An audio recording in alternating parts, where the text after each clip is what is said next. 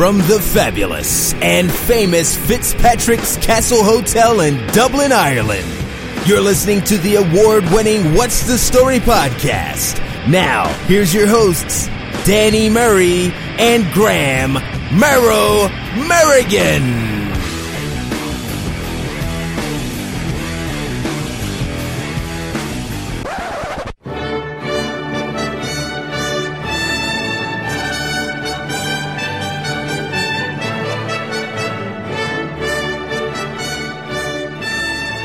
Hello and welcome along to chapter 44 of What's the Story podcast. 44. Naughty, nor. uh, my name is Danny Murray, and alongside me, as always, is my beautiful, beautiful, beautiful co host, the man who keeps me in this job, the man who the women come back for every single week, the know wonderful Graham Merrow Merrigan. What's the story? How are you, man? Great. Feel great. Love it, love it. This one, this one, this one means a lot to me. Are you hyper? I'm. It's nervous excitement that is bubbling with anticipation. Don't scare them away now. I'm not going to. Lads, you might have noticed the intro was different. And the sharper listeners amongst you will know what that was. And the more the more excited and, and giddy and amazing listeners out there will know what this week is. Well, I hadn't had a, I didn't have a say in this, so I just want people to know. Uh, You're raising a flag already. That's okay. I'm alright with that. Still love you. people are asking, "What's coming up? What's coming up in the show?" I said, "Oh, we're doing a Eurovision special." You're doing a what? Yeah. Da- I said, "Danny loves Eurovision." We are. The, this is do it. this is the Eurovision special. Yeah. This is thi- for me. thi- This will be the. Like, I, I don't even know how to how to how to put into words what I remember about five or six years ago, um, when we had a Eurovision conversation. and it was this one that came out of Eurovision closet here. Yeah, yeah. I thought you were actually joking. A lot of people do. Yeah. A lot of people do. Yeah, they don't get that. And look, I, I know why. I can understand why. I and I accept that and all. Yeah. But there is something so cheesily, amazingly beautiful about the Eurovision Song Contest. I just, I just, I love it. Yeah, I don't get it, but at the same time, I think, yeah, I'd I watch it. I think I watch it. There's nothing else on. I'll watch it. Look, everybody watches it. You know, can I ask you a question? Of course, can. We might be talking about it with the, our two guests, but Yeah, that's that's the other thing. We've got two guests you this week. two guests, two Eurovision guests. um, the, the qualifying rounds. That oh no, I think I asked one of the guests all that. We have two guests this week. That's how serious I am taking this. This is incredible. Yeah. This is whew, okay. so- Shout out to Ray, Ray Gilmartin for sorting out one of the absolutely. Raymond Gilmartin, you lovely lead from Man U. I, I owe you copious, copious beverages um, sometime. Whew, I got a bit nervous as well because uh, look, it's not every day you get to meet a Eurovision winner. What? Yeah. The one and the only Charlie McGettigan, one half of the rock and roll kids joining us. Not only are we bringing you Charlie, no, no, no, no, no, we don't stop there. We scoured, we searched all my friends on Facebook I got another Eurovision To bring- psycho. That's harsh, man. That's harsh. It is harsh. I'm only joking. A man who who I I'm openly willing to admit dwarfs my Eurovision knowledge. A man who would put me in my place. The one and the only Brian O'Reilly from the Independent. A man who knows Eurovision inside out. He's covered Eurovision, hasn't he? He has. He's been to them. He's uh, as we'll hear when we speak to Brian. He had. He he was the one who broke a story about the Eurovision. A number. A, a very very big story about the Eurovision a number of years ago. Say nothing. Say nothing. We'll hear from him. No housekeeping this week. It's straight into the business. Gary Mackle will not be happy. Gary, I apologise, but for something as big as the Eurovision, housekeeping is superseded for the simple fact that we've two guests and there's too much Eurovision to contain. I can't Let's go. it. I can't handle it. So we're going to jump straight into our first guest. Here we go. Our first guest this week for the Eurovision special. Um, I'm I'm excited and giddy. I apologise, I fan out. Uh, he's Mr. Charlie McGettigan, one half of uh, the Eurovision winning pair of the Rock and Roll Kids. The best Amazing. song. Yeah, you, you know, I, I uh, this is Charlie, by the way, now speaking. Thanks for joining us, Charlie. Yeah, yeah. I, I uh, even today now, I was in a restaurant in Enfield just having a, having a lunch, and uh, a girl came over and she said she had heard me on the Anton Savage, Savage show. Paul and myself were on the Anton Savage show on Today FM last Friday, and she comes up and she talks to me, and I kind of quite startled because it's over what twenty two years since Yeah, since we were there. Yet people always seem to remember what they were doing. Particularly for that song, for some for I some do. reason or other, you know, everybody has a has a memory of it. It's you know, and it's kind of nice, you know, because you, know you you think, God, it must they must have forgotten about it at this stage, you know. And the next thing, something like today, you know, that happens. And even when we were on the Anton on Anton Savage show um, last week, the amount of texts and messages, and people don't ask for autographs anymore. It's selfies. Selfies. Yeah. So you're there. We must We'll, have we'll be getting one too, shall we? we were there. Must have been about an hour there getting selfies, you know. And you just think it's finished. And so, "Oh, would you mind? if I got a pho-" Yeah, And of course you don't. You know, uh, it's it's great fun to meet people. And most of the people would have been maybe in their teens when that when when we won. You know, and even some were only seven or eight years of age, but they all remember it. I was Yeah. I was ten. There you go. Yeah. Do you remember it? Yeah, yeah, I remember. Yeah. Yeah. My I, I um I was dropped into a family friend's house, Maureen and Christy Cummins. Hello, Maureen and Christy. um and they watched me when my parents went to the pub to watch the Eurovision. Mm. Yeah, they went to the pub To watch it, yeah. And uh, yeah, I remember f- kind of I remember falling asleep after it, but I remember everyone going mad. Yeah, like, yeah. Celebrating. Well, you can imagine in a small town like Drum, Drumshanbo, where I come from, 700 people. And for, I don't even remember this, but seemingly when we did the reprise of the song, I said, This is for Drumshanbo. And uh, they literally went wild in, in, in, in Drumshanbo. And the next morning, I'm the choir in, in, in Drumshanbo, the church choir. Uh, of course, I wasn't there for the Sunday morning. It was Saturday it was the Eurovision. But on the Sunday morning, they actually sang Rock and Roll Kids at the uh, at the At the choir? At, at the choir, Wow. which was Yeah, great. that- that'll you know. tell you, like- Yeah, yeah. It was that kind of a song, though. Yeah. You know, I've never got fed up singing it. Uh, you know, um, there's a nice story to it. Um, Brendan tells a great story in nearly everything he writes, and You Raise Me Up, for example, and, and The Mm. Yeah. Voice, and all those songs. And, and we're talking about Brendan Graham there, of course. And uh, you know, you know, I'm, I'm glad it wasn't uh, in your eyes because you really need to have a backing group and the whole all the all the noise to do in your eyes. Whereas with this one, yeah, I can sit down and sing it with a guitar. Paul can sing it with Yeah. a piano. The two of us can sing it with just the two of us. Yeah. It's always a great uh, great fun that way. I think that is one of the things that appeal, and I think definitely Niamh Kavanagh's in your eyes that won it. The there was ninety three, was it that she won it? Yeah. like pr- almost every winner we'd had up until that point, we did have some. Even even the Johnny Logan winners, for example, you needed something with that. Yeah, yeah. But because Rock and Roll Kids was so stripped back and, and, and raw and amazing at that, you can't. And I've and it, I've been at sessions.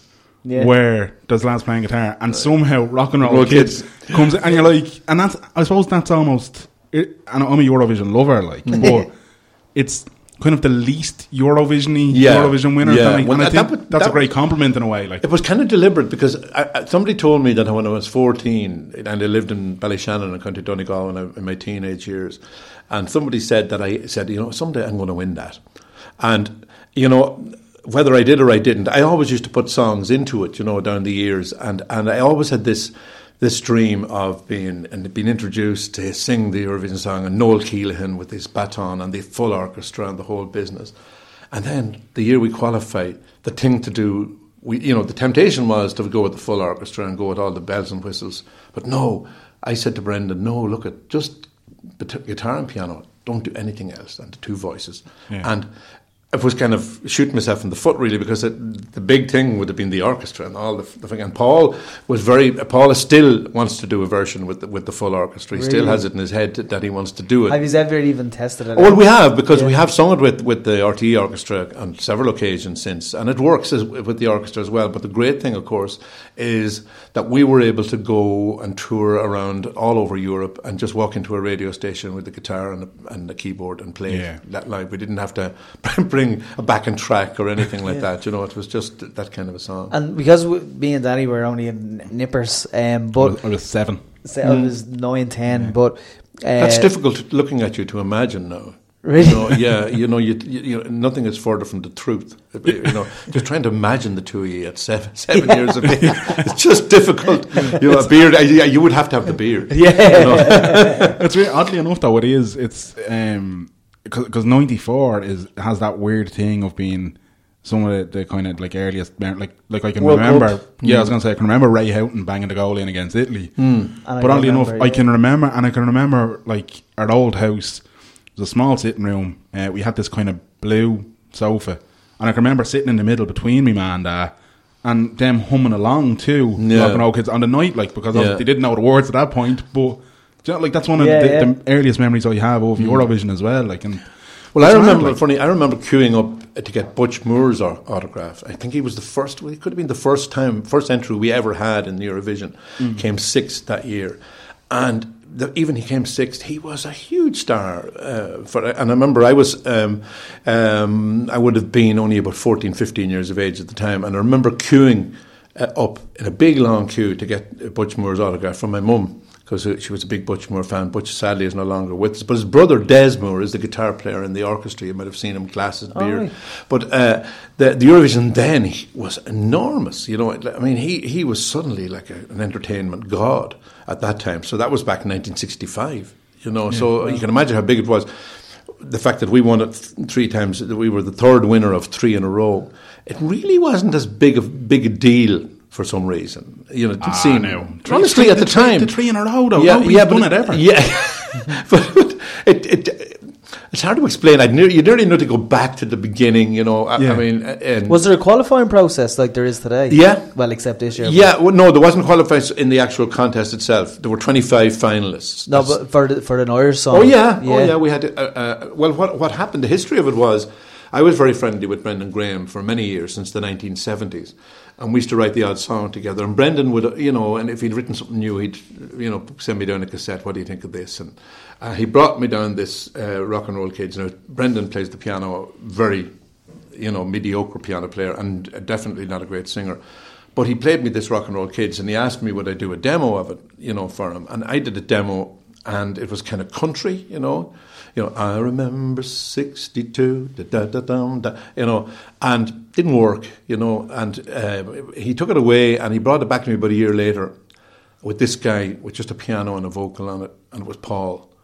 And I said, don't do anything else. That's all it needs. Just put it in like that, you know. But what happened wasn't I picked on the jury that year to, to, to, to judge the songs. You know, there were about 400 songs came in that year, and I was on the jury. And of course, when the song came in, I had to sort of say, with such bad luck, because I was, they split us up into three different juries. And on the jury, I we got rock and roll kids. You know, we would eliminate a certain number. And I said, look, I have to, I have to admit, I know that the writer. That we're very strict about it in those days. You know, Yeah. there was even a, I remember a KPMG accountant at the judging. Oh my you know, he was watching what we were doing and taking notes. And I had to more or less say, well, I know Brendan Graham, I know that's Brendan Graham, and I know that's Paul Harrington singing. So I'm going to have to abstain because it would be unfair, you know, if I didn't. And the song didn't qualify. Uh, the weirdest thing. But as it turned out, it was a blessing in disguise because the following year he put it in again. I wasn't on the jury that year, and it qualified. And uh, at, the, at that time, they had um, a song each week on the Pat Kenny show. Pat Kenny had a TV show on a Saturday night, and they had a song each week. And then the final, uh, the final of the of the of all the songs, I forget, might have been twelve songs or something in there in the final. Um, that was in the in the in the hall down in the NIHE down in um, Limerick, the uh, the hall down the University uh, Hall in Limerick, and. Um, I had been drafted in then. I think Brendan had it more of as I'd look after Paul really because I was ten years older than he was, and he needed he needed managing, you know. and I think that was the reason Brendan asked me to go in to take care of him, To look after him. Yeah, to look after him. But we went down, and of course we were I, like I had been in the business for a long time. Paul had really been in the business for a long time, and we said, look, all we can do is have fun with this. Just enjoy the the the, the, the crack. And I'll now and I always remember the, the, the night we sang it on the Pat Kenny the the Minute Chamber Choir were, were we were doing a rehearsal and the Minute Chamber Choir, which would be a really highfalutin musical bunch of people. And at our rehearsal, when we finished the song, they all stood up and applauded. And I kind of said, "Well, there must be something. There Must be something in this, you know, because we really we met on the Saturday afternoon. We sat down and we re- rehearsed for an hour. We'd never met before that. You know, uh, we I knew who he was and stuff like that, and that was the one rehearsal we had, and we never ever played it the same way twice again. You know, it was always whatever it felt like on the day. But it has a great story, though, doesn't it? I think Well, Brendan, yeah, Brendan always tells the story that he went to a Fats Domino concert in the nas- in the in the um, National Stadium, and everybody arrived in for the concert. And Fats Domino would have been from the fifties and sixties. He was Yeah. a, a rock and roll singer. Blueberry Hill, I think. Was Blueberry Hill, yeah, yeah, a- and all the Vladimir people. Putin does This a great guy's a bit of of an encyclopedia, isn't He he? is, I'm, I'm, I'm gonna ha- I'm gonna have to get all my facts right here because you're gonna What, what did you say there, Phil Kildare? No, Vladimir Putin does a great version of Blueberry Hill. I th- no more than imagining you, you guys at seven. I can't imagine Plu- Putin singing anything. No, I- Putin, as they call him. yeah, exactly. Yeah, um, or in Irish, that's mm, Vladimir Putin. no, he he genuinely does. Uh, he in Russia they have these big variety shows. Yes. and um, on one of them about God. I think it's about six seven years ago, um, being you know the, the main man himself Yeah, yeah. or whatever or whatever you think from, but. Yeah, um, he decided he was going to get up and sing a number, and he done Blueberry Hill. Fair play to him. So play to it's, him. on, it's on YouTube and all them. You can He check has, it out. he has become a much bigger person in my mind now than he than he was. The fact that he's- I'm glad we met. Sorry for interrupting now. Where were we? Um, oh yeah. Well, Brendan went to this um, concert anyway, and all the guys were his own age. They were people in their fifties, you know, and and uh, who remembered maybe growing up with with. Um, with Fats Domino, and they all came in directly from work, and they and they were in their pinstripe suits and their shirts and ties and their briefcases. Some of them had with them, but by the end of the night, they were all out dancing in the aisles, and everybody. And Brendan thought to himself, "God, they're like rock and roll kids," and that's Deadly. and he went home and, and wrote the song. And that's how songs happen. Brilliant. Wow. You know, and uh, so that was the history of the song. So there's a story to it, and it more or less, it, I, I always uh, consider it has a serious theme because it's about lost youth and lost exuberance and lost enthusiasm. You know, we, back then we were the rock and roll kids. I wish we could have, have those rock and roll days again. you know, Yeah. that, that you know, uh, so it, it has a sort of a, and you think people don't notice lyrics, but they somewhere in their subconscious they get it. You know, um, they just get the, the what the, what it's all about. And, and the, my big thing about it, it's such a simple song. Yeah. It's quite. I write a lot of songs, and the m- most difficult thing to achieve is simplicity. You know, and uh, you know, it's, it's something I'm always striving for, and you always get something. In the, oh God, it couldn't be that simple.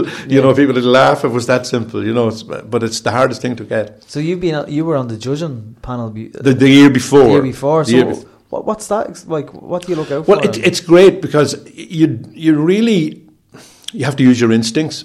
I must also point out that I was on the judging panel the year um, uh, Dur- Dustin got through. Really? Was, which is a good while later, but that's another story. But when you sit down, some, the, uh, the process is say there's 400 entries, and in our case, they divided them up between three different uh, groups of jurors, four people on each, and then we would pick out the best ones out of the number that we got and they and each one and then you would end up with maybe 21 22 songs and then they go on to the next process which is you know they they pick the final eight whatever or whatever number it is uh, the, the people in RTE out of that. They you have as another jury that picks the final eight.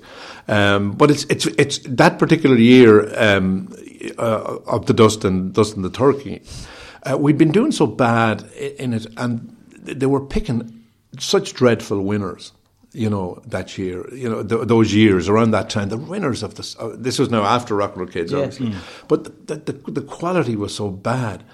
And then the quality of songs that we received that, that year from the Irish writers was awful bad as well. Really? Really bad. There was nothing there that would sort of light the, light the fire. Light the fire. So we said, well, look at, as a protest uh, uh, to the Euro, the Eurovision thing, and they were so banal, a lot of the songs that were winning at that time, we said, hell, we'll put in this just for the, for the fun of it. Because literally the, the quality was so bad here. Dustin was sent for the crack. Dustin was sent, really for the crack.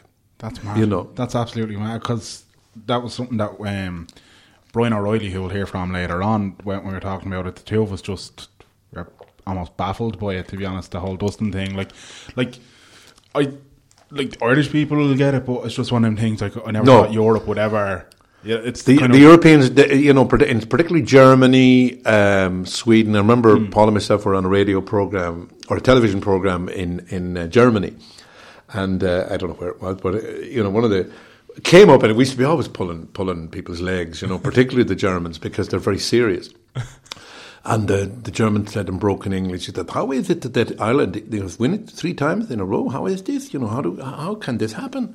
And we said, "Well, you know, we just know how to do it." As a matter of fact, we're, we're going to be giving seminars over here now in Germany when uh, to show to, to just show people how you win the Eurovision Song Contest. Oh, could you give us the date, please, of these seminars and, and how do people apply?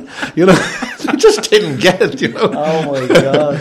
So that you know they they you know we're we're unique. You know, Yeah. you'll never get above yourself in this country. No. you know, you know That's so, so, so, and I think uh, um, you know we we're all we're all about the slag. Yeah. you know, and they don't get it in, in a lot of the time. Did Dustin know he was sent for the crack?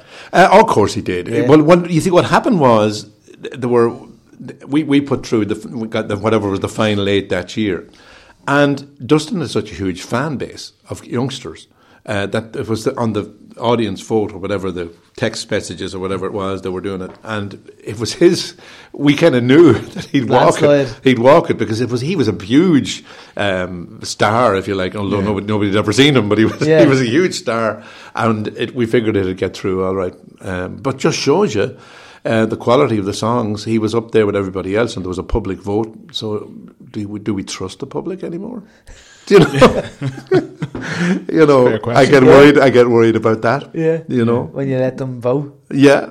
Public You know, as as um, as a certain individual who I won't name, but it's, uh, what's another year comes to mind. Um, uh, he said, "When you leave it to the great unwashed, you know that's the problem." and you know who I'm talking about. Yeah. you know. Uh, a two-time winner. yeah. No, not him. Oh, The writer. Oh, they're right. Ah. No, you know who we're talking about. Yeah. but yeah. So if, if we jump back to '94, then Yes. it, um, I being the intrepid research that I do for this podcast, um, This sounds dangerous. Yeah. What's he gonna do?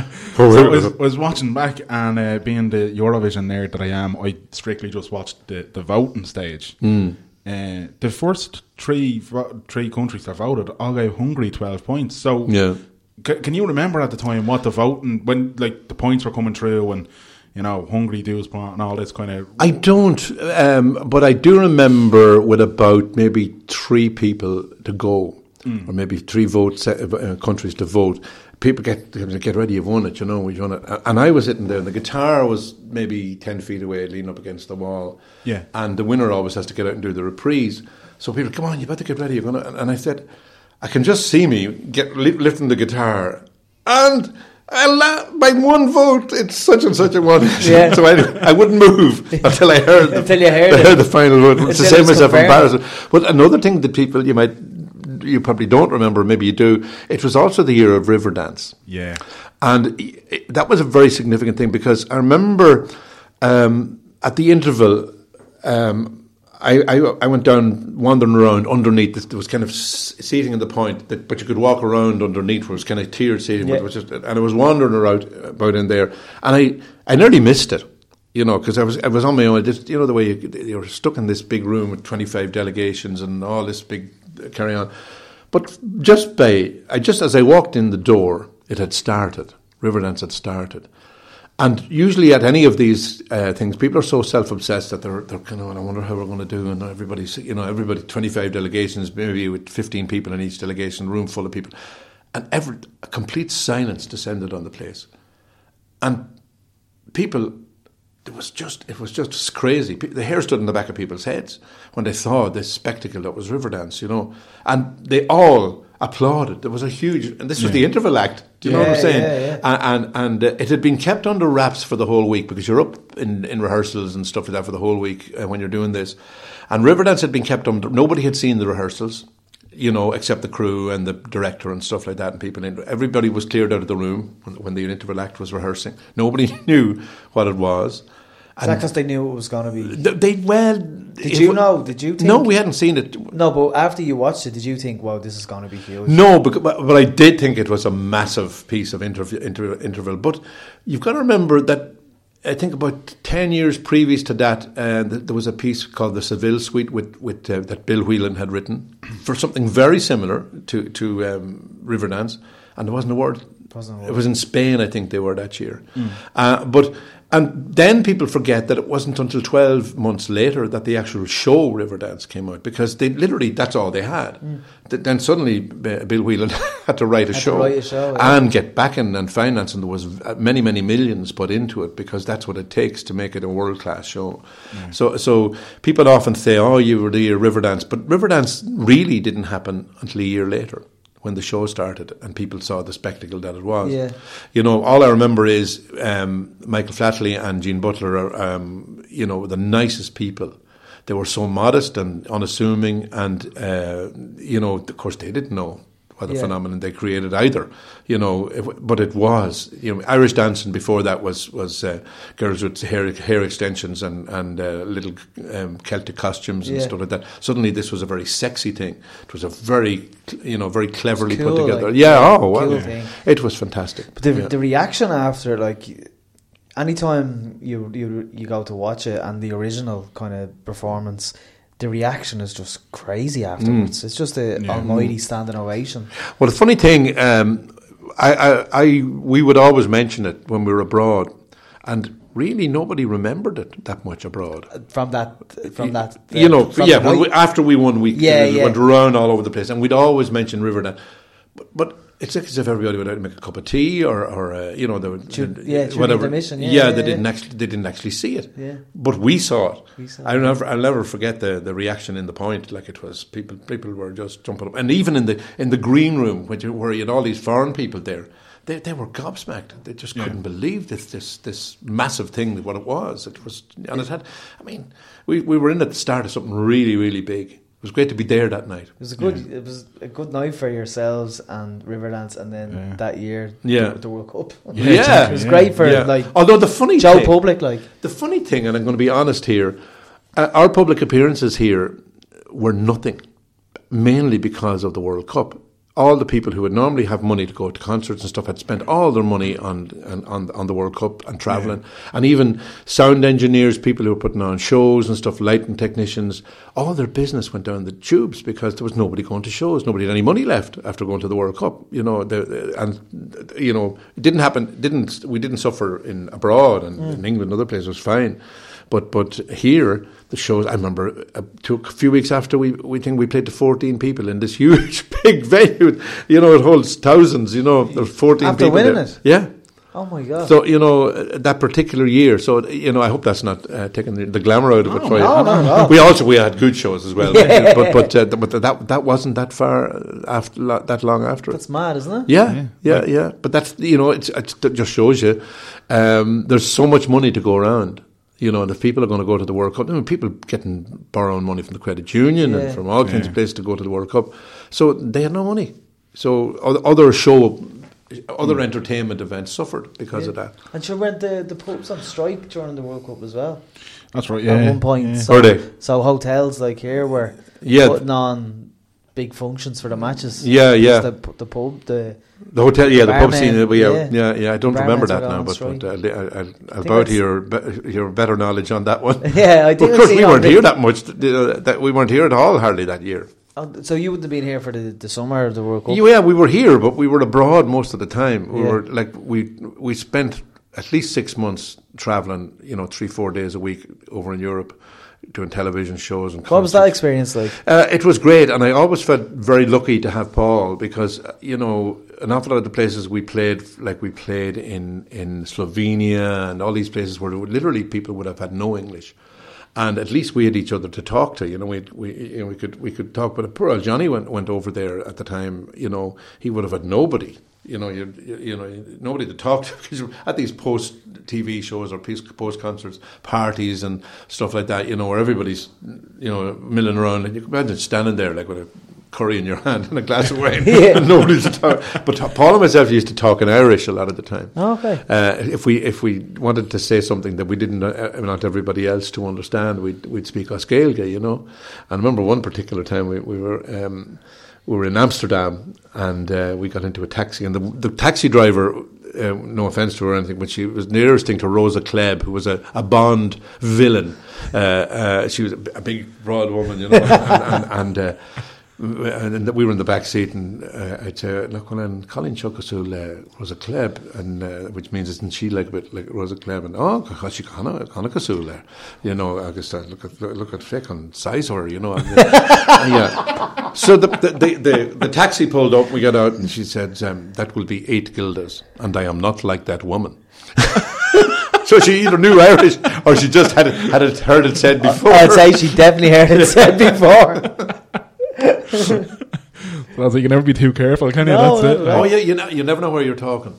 You So know. the, the I'll tell you, give an example of that. We were um, um, we were playing in in um, Frankfurt, and it was the 750th anniversary of the city, and we were playing in a in, right in the centre of the city. There was hundred thousand people there. You know, this massive crowd. Wow. You know. And we got out. Like, there was a whole lot of other acts on, but we were um, got on it for because because maybe because we won or whatever it was. And we got up to sing Rock and Roll Kids, and this voice comes out again. Back to Leitrim, you bollocks! Yeah. No way. Swear. And somebody down, in, I couldn't see, you know, but this voice comes back out. That was hilarious. You know, but that, that, you know, those kind of things happen. You never know where you're, where you are. Yeah. That- I was going to say that. That harks back to what you're saying. You wouldn't be long getting ahead of yourself in Ireland. At No. all. No, But oh you- God, No, no. no. And I remember Anywhere even in the world, I, I remember even uh, the week after. I think it was a Wednesday or Thursday. We were down in, a, in the Beachcomber, which is a pub where Paul his local pub, and there was kind of a party for us and stuff like that. And uh, like everyone was getting jarred, and, it was, and then I just felt like, ah, Jesus, Charlie, I have to say, just looking at you there, that night at that point about rock and roll, because you know what I want to say to you. Is we're bleeding brutal. And, you know, that takes it away. Oh, what are we gonna? setting you up and then Setting you knocking up, down. yeah. yeah, yeah. Um, so like the kind of the touring aspect of it, then, like because I suppose that's uh, as you said, it, it's not overly huge here in Ireland, Yeah. and that year in particular seems to have suffered. Like, Yeah. So is that kind of what? What is it like after you've won it? And there's obviously the fanfare on the Well, night. I, the, that. well, I, I can only take you for the first two or three days. I remember uh, the following Monday we were invited up to the Taoiseach. Albert Reynolds was the Taoiseach at the time, and we were invited up to Albert Reynolds' um, uh, office, you know, for a, for a breakfast. Breakfast and you know champagne and stuff like that, all very posh. I remember I said to Paul, "Will we, will we dress up?" Uh, and I said, hey, "It's not that. We're rock and roll kids now. You know, you can wear what you like. You know." But anyway, w- w- in the middle of the of the thing, Brendan Graham was with us as well. Brendan got a phone call to say, would we come to appear on a television show in Brussels that, that evening at seven o'clock? This was at about twelve, you know. I said, "We nothing, nothing. You know, with no How clothes. I haven't. Had, I just had the guitar, luckily enough. But but uh, how do we get to Brussels? And Albert heard about it. And the next thing, uh, we were in Albert's official car, like with sirens and motorbikes, and uh, heading out to the airport. I had no passport. We were put into the VIP, uh, put on the plane, these were the boys, and off we went. And I remember we, we, we literally had in the clothes we stood in, you know. And I remember um, um, Paul's. I had something like ten euros, and Paul had five euros. Paul's big priority. He used to smoke cheroots at the time. packet of cheroots was his priority. Took care of everything. But the next day, um, we got a call. We had to do the Gloria Hunniford show on the BBC in London. Uh, literally the next day, so we had to get on a, get a plane from there. You're still in Brussels at this point? Yeah, we're still in Brussels. Uh, we had to get a plane with no passports. We had to get a plane from Brussels to London, uh, and we arrived in, in, in London. But we realised, you know, when we got to London, we, we we hadn't changed our underwear and stuff like that. We bought we bought socks and underpants in, in Marks and Spencers. all very um, glamorous. Very Yeah. glamorous. Just And won the Eurovision. yeah, yeah. Got into the into the BBC and uh, put the old stuff into a plastic into one of the Marks and Spencers bag and uh, changed into the new stuff and went down and did the Gloria Hunniford show. But we forgot the the old bag in the studio left behind. and we often wondered what, what happened. You know, Yeah. it's only for going two pairs of dirty underpants and two pairs of socks. Where are they now? You know. probably on eBay. yeah, yeah, yeah, you know. But uh, um, so I remember then we came back from there. That was that was that was the Tuesday we did that, and then the Wednesday we had a reception down in the, somewhere in the Temple Bar at the time, and you know it was just non-stop. It literally was like that for six months. you know. Uh, and Brendan had a his daughter. Uh, he lived out here actually, out this way. And uh, he he had his daughter. uh, He put her in an office at the back of the house, and she spent the whole time just looking after you know expenses and things, you know all that kind of stuff. And we had a ball. Like it was just you know. Were you not asked for your passport at all? No, and I don't. I don't know how to. I still don't know how we got back. You know, uh, you know we, what we did. We had we had been given some kind of temporary papers to cover us to get us back to. But when we got to London, I remember that was a problem. You know, and then of course uh, we got the taxi in. And the taxi was fifty pounds, I think, uh, the fifty sterling from the Heathrow into into Thingamabob, and we didn't have any money, so we had to get the BBC to pay the taxi man, and we said we'll we'll send you back the money whenever we get home, you know that kind of way. It was, it was just madness, you know. We were totally ill prepared for it. Yeah. you know, we didn't uh, we didn't imagine we were going to win this, you know. There was there was no expectation. Well, having won it two years in a previous. Yeah, you think, and it was a totally shot in the dark. It was like totally non-Eurovision. We never thought, Yeah. you know, this could have actually. So we were totally ill prepared and not ready. Did the organisers want want it to be one? Well, it, I, of course they did. Yeah. You know, I I mean, the, the, and those days, you see, it wasn't as expensive to, to, to, to run Eurovision. You know, uh, we had the Point Depot, and we had, you know, it was more expensive when Niamh won it because they literally had to build the thing down in Mill Street. Somebody had committed to, to, To Noel. C. Duggan that he would have it in Mill Street, which is totally uh, out of the way of everything. And Roads had to be built in, and telephone lines put in, and the devil and all. Whereas we we now had the Point Depot, so you know the next year if we did win, which we did, and uh, and, and they had the next year, and they had it in the Point. So that was that was that. That is hilarious. Yeah, yeah. yeah, it's brilliant. But you know, we met some some some great people. You know, and Brendan Brendan kept all all his contacts. Brendan, you know, and I can't think of the fella's name, but the fella that wrote the melody for "You Raise Me Up," he came back many many years later to Brendan and asked him to write the words for that song. No way. You know, and Brent and, and Brendan had met him. I remember meeting him. You know, but I can't just remember his. He'll probably be able to find his name somewhere if you if you look it up. But uh, um, they met in a in a in a bar. I remember in Norway, and many years later he came back to ask Brendan to write the words for that. And even then, Brendan was reluctant because he didn't have time. He was busy, and he didn't know whether he would or he wouldn't. And uh, he went home and he did a rough thing, and yeah, that works. And that was you raised me up, and it's been recorded over two thousand times at this Oh, Yeah. stage. You know, yeah. so- so- And one of them is uh, made famous by uh, Westlife. Westlife, And yeah, we have Nicky yeah. Bourdain representing us this year. yeah, that's There right. you go. So- That's next, right. next week. Yeah, That's it. Yeah. Um, it's mad like that. That whole it's, it's a whirlwind kind of a thing. But have you ever forgiven the Greeks? They're the only ones that didn't give you any points Did that they year. not? I didn't even know that. Yeah, there you go. Yeah, everybody, every other uh, country gave points to Ireland except for the feckin' Greeks. Yeah. So there you go. you see, you, you, I like it was kind of surreal because we had literally no um, imagine we had no concept that we'd and we uh, mind you at all the press conferences you know we'd sit down and the usual slagging would go on uh, oh yeah well, sorry but uh, we're going to win this you know and we'd be at this you know Yeah. and uh, go, how can you be so arrogant you know that you think you're going to win it you know we were bagging but you know the, the big, big bank of reporters being on you'd be saying hi yeah we definitely sure, we're definitely going to win this we sure we didn't we win it the last two years and we're bound to win it again Yeah. you know and there was an awful lot of grief over it you know Really? Uh, yeah because we didn't care one way Yeah, they, they, they don't know how to have a crack at all. Like, yeah, yeah, yeah, yeah. Funny, I, I remember uh, Eircom mobile phones were just coming in at the time, and Eircom gave us a mobile phone each. Uh, the mobile phones were a big, Yeah. big thing like a briquette, like a turf briquette, big huge thing, and. Um, um, With a big aerial. yeah, but the thing you pulled out Yeah. and, and spoke into and all that kind of stuff, and, and we had it. And I remember I moved back when I'm back home, home to Drumshanbo. The only place it would work was in a small village called Drumsna. Uh, which is a tiny little place, but I used to arrive there at two o'clock every day to make me phone calls. and people would be wondering what the hell is he doing? Why is he sitting in the car in the middle of the village? You know. But and I remember then we had free calls as well for the full year, and I remember we were in the Tyrone Guthrie Centre. We went over Tyrone Guthrie Centre is in a place called in Carrigan, McCuddyman. It's a re- place where people go to paint or to write books, or you know, it's a very arty farty kind of a place. And we went over there to to to, to write an album, to put stuff together for an album.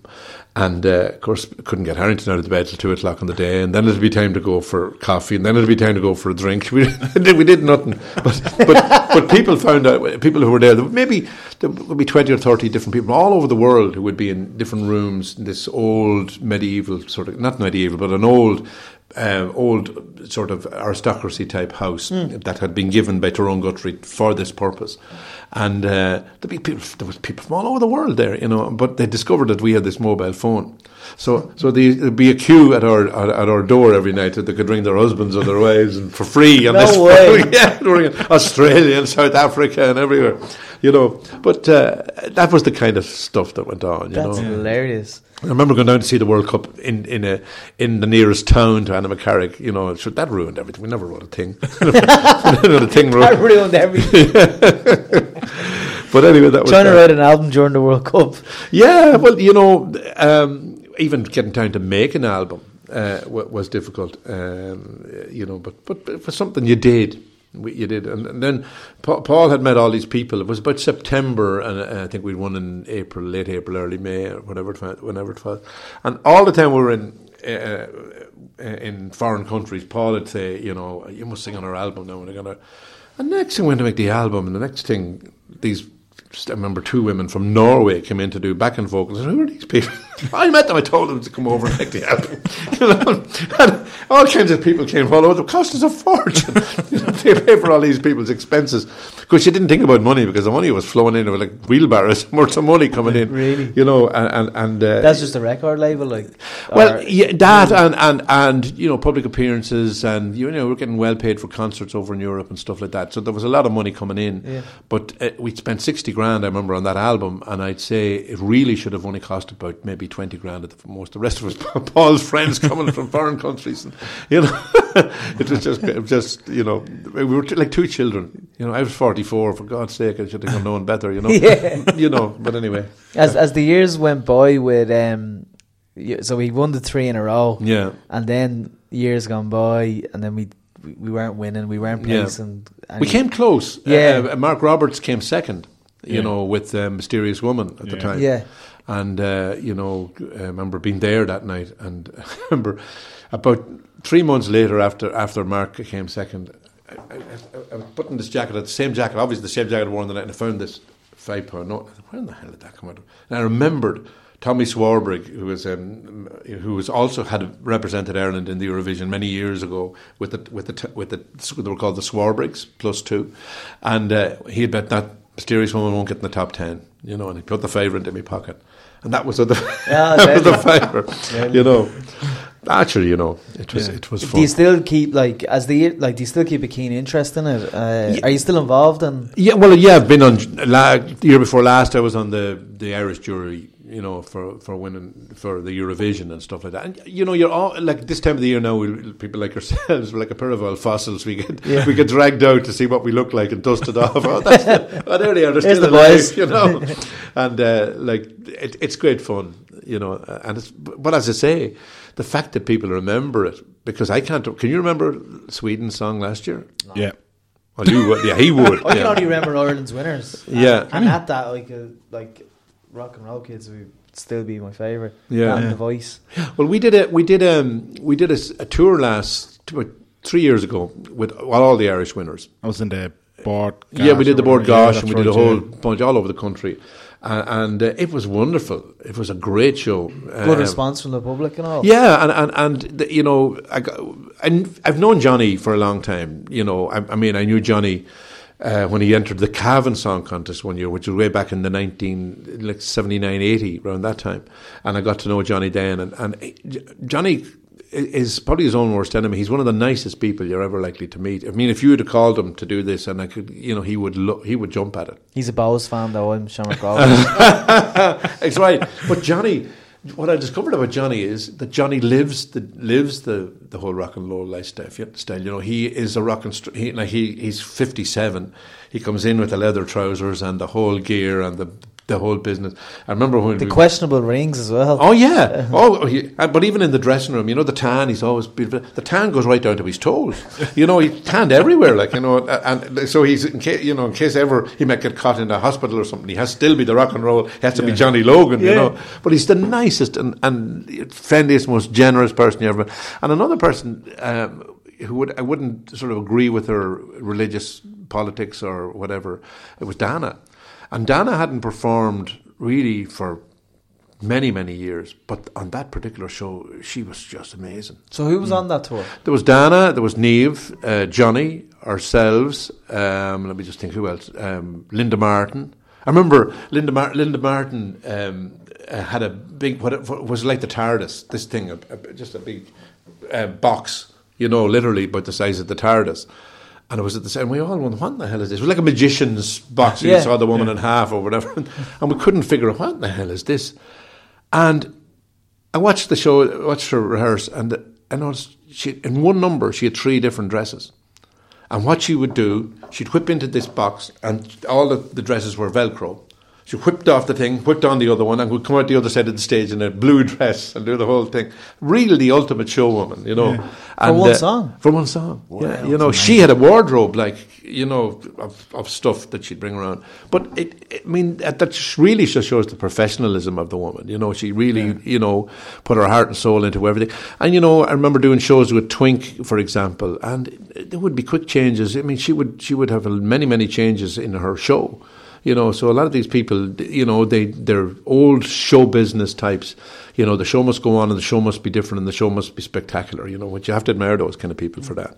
You know, so but that particular tour was great. I got to know Johnny really well. I got to know everybody really well, and we. I mean, for example, uh, Niamh's voice uh, went after three nights. She was singing too hard, and Johnny uh, uh, stood in the wings and, and sang with her, sang her songs with her. You know, be- you know, he and uh, to help her along, you know, because she was, you know, was croaking a bit and here Yeah. and there, you know, that kind of way. Emer Quinn wasn't on that tour. No, Emer didn't go. I don't know why. She was having a baby, I think, uh, very soon. Either had it or was coming up to it, um, and she didn't come. You know, we don't see Emer that much, you know, but you'd see all the rest, you know, at, at many, many things. She kind of washed her hands of it. Or? Not no, oh no. Uh, she still sings her the voice and stuff like that, but but she wouldn't be as active as we are in the business. You know, we're Yeah. we're constantly performing and recording and doing bits and pieces. So you know, she doesn't she doesn't uh, do that, that an awful lot of it. Which, You know, but she's a great girl too. Yeah. Yeah, I suppose like uh, the, the thing with Eurovision as well is a lot of people probably they wouldn't understand it or or get kind of the whole thing of what happens next. You know what I mean? Like because not everybody's going to be Abba, not everybody's going to be Celine Dion. You know what Yeah. I mean? So do do people tend? Obviously, you've stayed involved in music, but do people kind of tend to fall off then? And Well, they get old, you know. Although, um, what's her name? Muriel Muriel Quinn, I think is her name. She she was a a, um, she was a Eurovision entrant, and she's still singing. Yeah. you know, she still you know uh, Mur- Muriel Muriel Day was her name. I beg, yeah, the Wages of Love was the name for a song. You can check her out there. You can, with your encyclopedia over there. You can you can um, check. She still she still sings. going, yeah. You know, and she being well into her seventies at this stage. Wow. But she still still sings. You know, so it, and, and, And she keeps in touch with me. She kind of she's on my Facebook page and stuff like that. You know, so she's you know she's still working off the fact that she was represented Ireland in the Eurovision. You know, And she- Isn't Johnny huge in like Germany or somewhere? that's the funny thing. You know, I often remember saying to Johnny, "Are you disappointed?" Because it really didn't take off for Johnny here either. Yeah. You know, and he said, you know, his his he was very honest. He said, "I am working five six days a week in in Germany, in Holland, in Denmark, in Norway, Sweden, right down as far as Greece and Turkey and all those kind of places." He said, for example, there are four hundred uh, or. Uh, 80 million people in Germany, and there are 4 million people in Ireland. Yeah. So you can imagine uh, it's a much big, bigger market. I can make a lot more money being successful in abroad than, than here. Yeah. You know, and right enough, you know, there's only so much money to go around. I mean, Wasn't he a judge for the like the German X Factor or something like that? he could have been, you know. I You know. I, I, I I, would, I wouldn't follow him. You know, but, Yeah. you know, we'd meet him. We'd meet, and Yeah. uh, the first thing Johnny will always do uh, when he meets you is he on iPhones are the curse of mankind. He'll have his n- latest recording on the iPhone. You know, I remember uh, we were playing in Newcastle there. A couple of years ago, and Johnny was on the bill, and uh, I decided I, I like when I go somewhere, I like to go walk around, see the town, see what it's like, and, and I was sort of just getting, I had to get up early deliberately, have the breakfast, and Johnny plonks himself down beside me. When do you hear this new song I've written here? You know, four hours later, I'm still there. We're talking, and the, the conversation is going on, you know, because he's great fun. You know, he's a great fun guy. But anyway, that's Johnny. Um, yeah, we keep in touch with him. And Paul, you know, four or five times a year we'll get together for a concert or, you know, some kind of a. We had a, a 21st uh, uh, anniversary concert in uh, the Sugar Club last year. We had a great night, loads of guests and people, you know, and, and it's just we can just sit down and play, Yeah. you know, No pressure, no kind of. pressure, Yeah. because we're a long time at it and we'd we'd know each other's material and stuff like that. So it's Would always, you get nervous at all? uh, you'll always get nervous, but I would be more nervous in a place, for example, uh, you know, sometimes you get invited, you know, to sing at somebody's wedding or, or you know, just to, to make a personal appearance at somebody's birthday party or something. Be a lot more nervous there because, you know, you're usually on when everybody's drunk and everybody's falling about the place and they only want to hear rock and roll kids. They don't want to hear anything else, you know, they're you know, you maybe you're booked to do 45 minutes of some of these mad dudes, you know, and you're you just have to struggle through it, you know, and get through it. You want to stuff like play. Rock and Roll Kids 10 Yeah, you can. Yeah, yeah. It's funny. I remember. Have it on loop. I remember singing "Give It a Lash Jack," um, uh, um, that um, World Cup song. Yeah. um, I remember singing that at least twenty times one night. It, it was Jeez. been asked for so much. I think it was the it was the night that, that we were knocked out of the, of the Yeah. thing. But we went out to celebrate. Streets full of people going, "Ah, "You're about to be knocked out," you know, which is gas. Is that offensive at all? Which? When, like, say if you're booked for somewhere and they just keep asking you, would you just play the Rock and Roll Kids? Yeah, no. What I do is I, I'm older and wiser now. You know, I, I, I, I just don't do them. But then, you know, you, you, you know, I'm sort of semi-retired now. You know, and that I, I'm 65 years old. I can, you know, pick or you know, take it or leave it. So I only take ones that I know are going to be suitable. Yeah. Yeah. Like we'll do the National Concert Hall, we'll do the Gaiety or the Olympia, place like that, where people are there to sit down and listen. You know, and we do that quite a lot. You know, uh, which which is great. I don't need to be doing mad things, you know, anymore. but Yeah. but at the time, I still had kids in college and stuff like that. So you know, you make hay when the sun shines, and you Yeah, know, that, that's that's what it's all about. You know. Um, and obviously, with regard into the overall competition, obviously you've been involved in with the selection panel over the years and that. When it comes to the actual song contest, then have you? Do you, do you still sit down and watch it? Do you kind of? We did last year, um, and I still would have favourites. Usually come last, uh, uh, but but uh, no. Um, for instance, Nicky Byrne this year. Um, just yesterday, I heard I heard the song. I think a snippet of the song the fir- when it was announced. I think they played it on one of the radio early morning radio programs. And um, Mick Lynch, a friend of mine, has a book out uh, of all the Irish. He just just released uh, last week, and, and it's called What's Another Year, and it's all the different Irish and it's a story of Eurovision from day one. Ireland's involvement and all the different. We all contributed to it, and stuff like that. But I, I, I was on Facebook yesterday, and we were messaging each other, Mick and myself, you know, because he's coming down to do my radio program, and uh, he said. Um, what do you think of Nicky's? And I said, I haven't heard it. And, he said, and I, I immediately went over on YouTube and had to listen to it. And I like it because I think it's a song with a very simple message. Live in the now. Do what you want to do now. You know, you know, enjoy while you can, rather than putting off and using life as a rehearsal for something else. You know, and I think the words are very good. I think the production is good. You know, uh, but what worried me was when I looked at the at the at the YouTube, there were 110,000 hits on his song. And then uh, Mick said, my favourite, or my think that the, the favourite generally is the Russian one. Yeah. So I went into the Russian one. It's all huge production and all kinds of things, but it had eight million hits. Oh Yeah. my God. Do you know what I'm saying? So, um, but I'd imagine with the Westlife connection, it's all about that now. It's all about how many um, people you can tweet, you know, and they'd have a big um, fan base. You know, hopefully he can, you know, get all his fan base to vote for him and stuff like in other countries and stuff like that. You'd hope Yeah. that, and you know, I, I, I liked the song better than the than the um, than the uh, Russian one, even though the Russian had all the bells and whistles you could possibly imagine. But I just like the sentiment in the song, and people do, people do, you know, people do listen to the words. You know, they, you know, you might think they don't, but if the words are good enough, they'll get through. And in his video, it's kind of like a karaoke machine. You've got the, the lyrics are going across the Yeah, screen all the time, which which which is important. You know, I hope we do well. It'd be lovely. What you know. did you think of, um, or were you involved firstly with the, the, the Jedward going to? Yeah, um, when, when we would have done a lot of public appearances at the time because, as I say, we're like the two old fossils that get dragged out. We'd end up on the same bills. You know, I, I if you, I had no concept of what they were about at all. You know, because anytime they just seemed to be wired to the moon. It was just, just, uh, you know, didn't make sense at all. Like, what is One, this one fizzy drink too many or Yeah. something. really. I mean, they were hyper, hyper um, active altogether.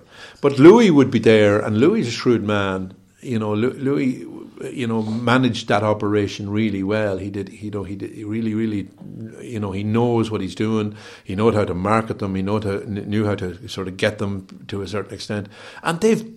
They've done very, very well. They didn't need to win the Eurovision. You know, it didn't matter. Yeah. You know, their fan, young fan base. You know, remember, uh, you know, remember. Flick, you'd arrive. I remember arriving at a hotel in in uh, Mullingar, uh, just Mullingar Court. I think is just outside Mullingar, and this was a lunchtime, and they were playing that night. I didn't realise they were playing, but the place was bunged. Like people just bursting the doors to get in. You know, that kind of. Cause that's what kids like to have their heroes and Yeah. stuff like that. I remember bringing my my um, my grandkids to, to to see them in pantomime, and uh, they couldn't believe it. We went backstage and met them and all this kind of stuff. And uh, You uh, still didn't get them. no, I still I don't know.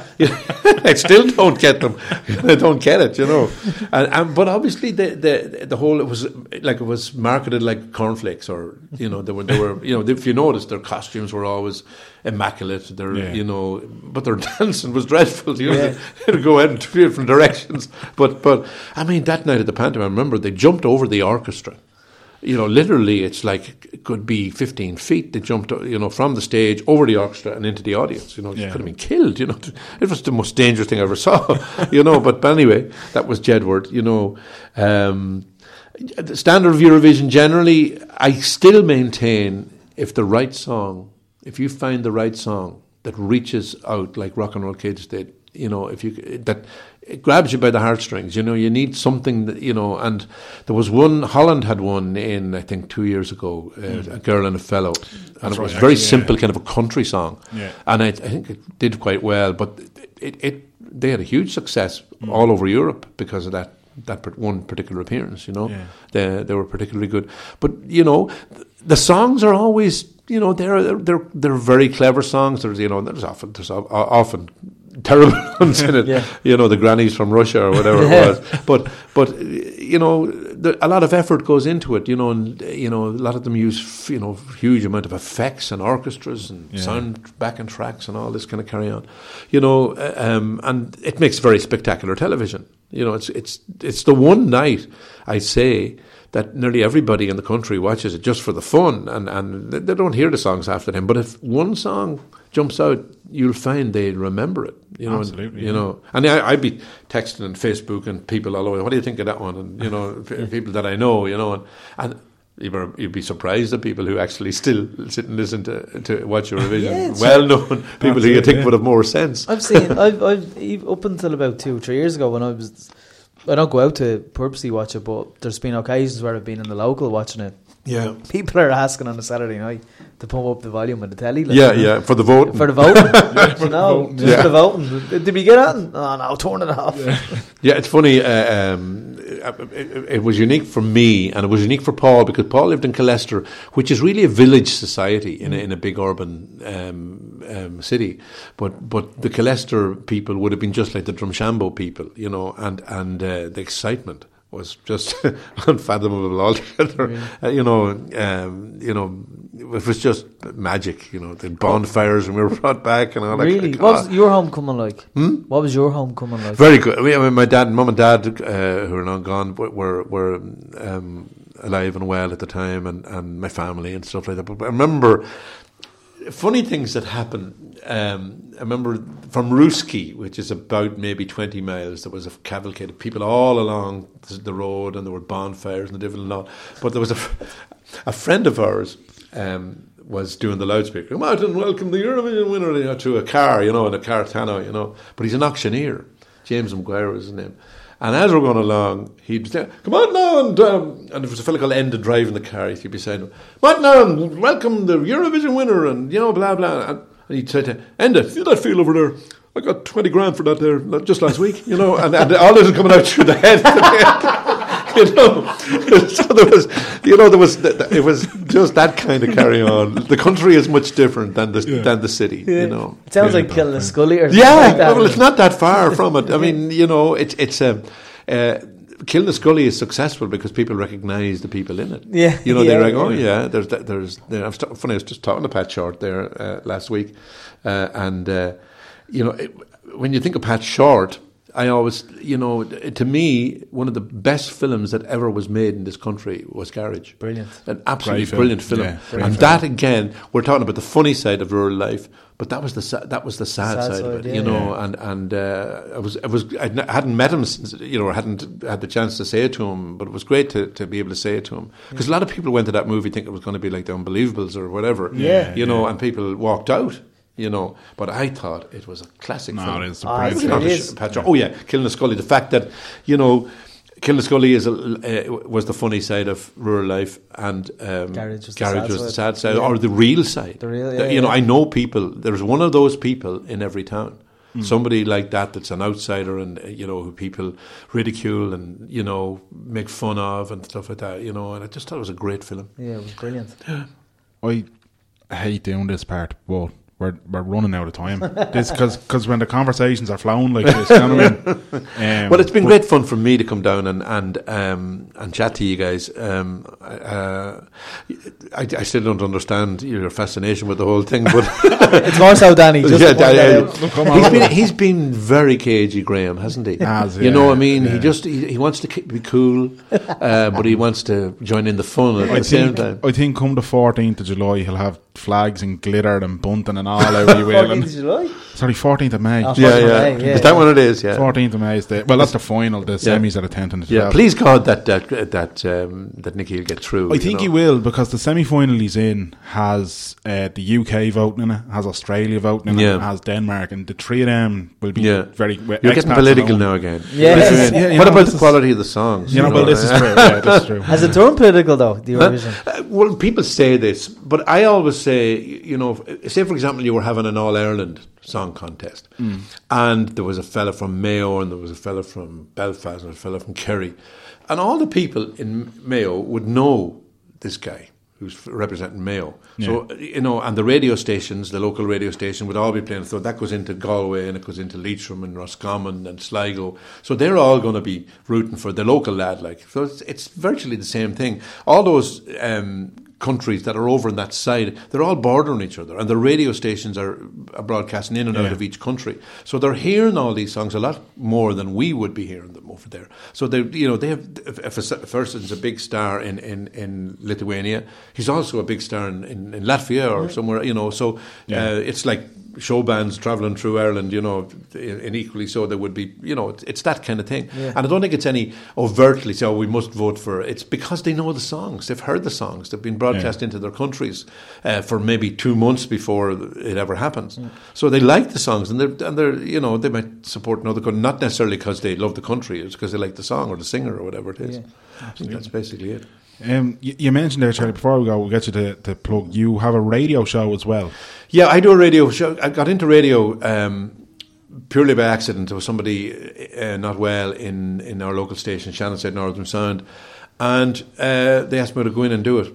And I put the headphones on and heard my speaking voice, and I instantly fell in love with the sound of it. You know, I, I, like I, I had it up to eleven. You know, and, and, and I said, "Jeez, I sound great." You know, and, and, and I'm doing it now for nearly ten years, and I, it's the kind of a program where I'm given freedom. I have guests and Yeah. you know all kinds of different uh, people in. I talk about drama. It's it's an arts and entertainment program, and I absolutely love it. And it's you know we're doing very well in the ratings. You know it's Brilliant. you know forty thousand listeners on a Saturday morning, so it's, it's, good we're, we're happy with that. And uh, so it's it's good fun, uh, and it's you can get it on www.shannonside.ie or www.northernsound.ie. And, uh, you can tune 10, 10 till twelve on a Saturday. Do you podcast the interviews at all? Yeah, some of them. There's one. The last week's show was podcast. Now you can you can find it on the podcast. That's, that's on iTunes and everything, is it? Or I don't know how. I don't know how. Probably on the work. website, I have the website link to it if you want. If you want to get it. yeah, we'll we'll Yeah. plug that as well. Yeah, Yeah, yeah, brilliant. yeah, Yeah, You um, can you can you get it. It's not pod, podcast every week, but Yeah. you know they, they have a very haphazard way of doing their podcast. you know that that, you know if, if you make a, a, a if you kick somebody in the arse and say, "Look, I want to get a podcast," and they'll do it. They'll do it that way. yeah, Yeah, so they did this week. Uh, it was a particularly good show as well. Right, so well, we'll, we'll certainly link that up here and everything. But listen, Charlie, I, I've loved this. Well, I've had fun So, too. yeah, it was great. Glad Yeah. I don't you. know about him. No, I had a great I, time. I don't. I don't know. I don't. I don't think he's a genuine. It's my favourite song of all time.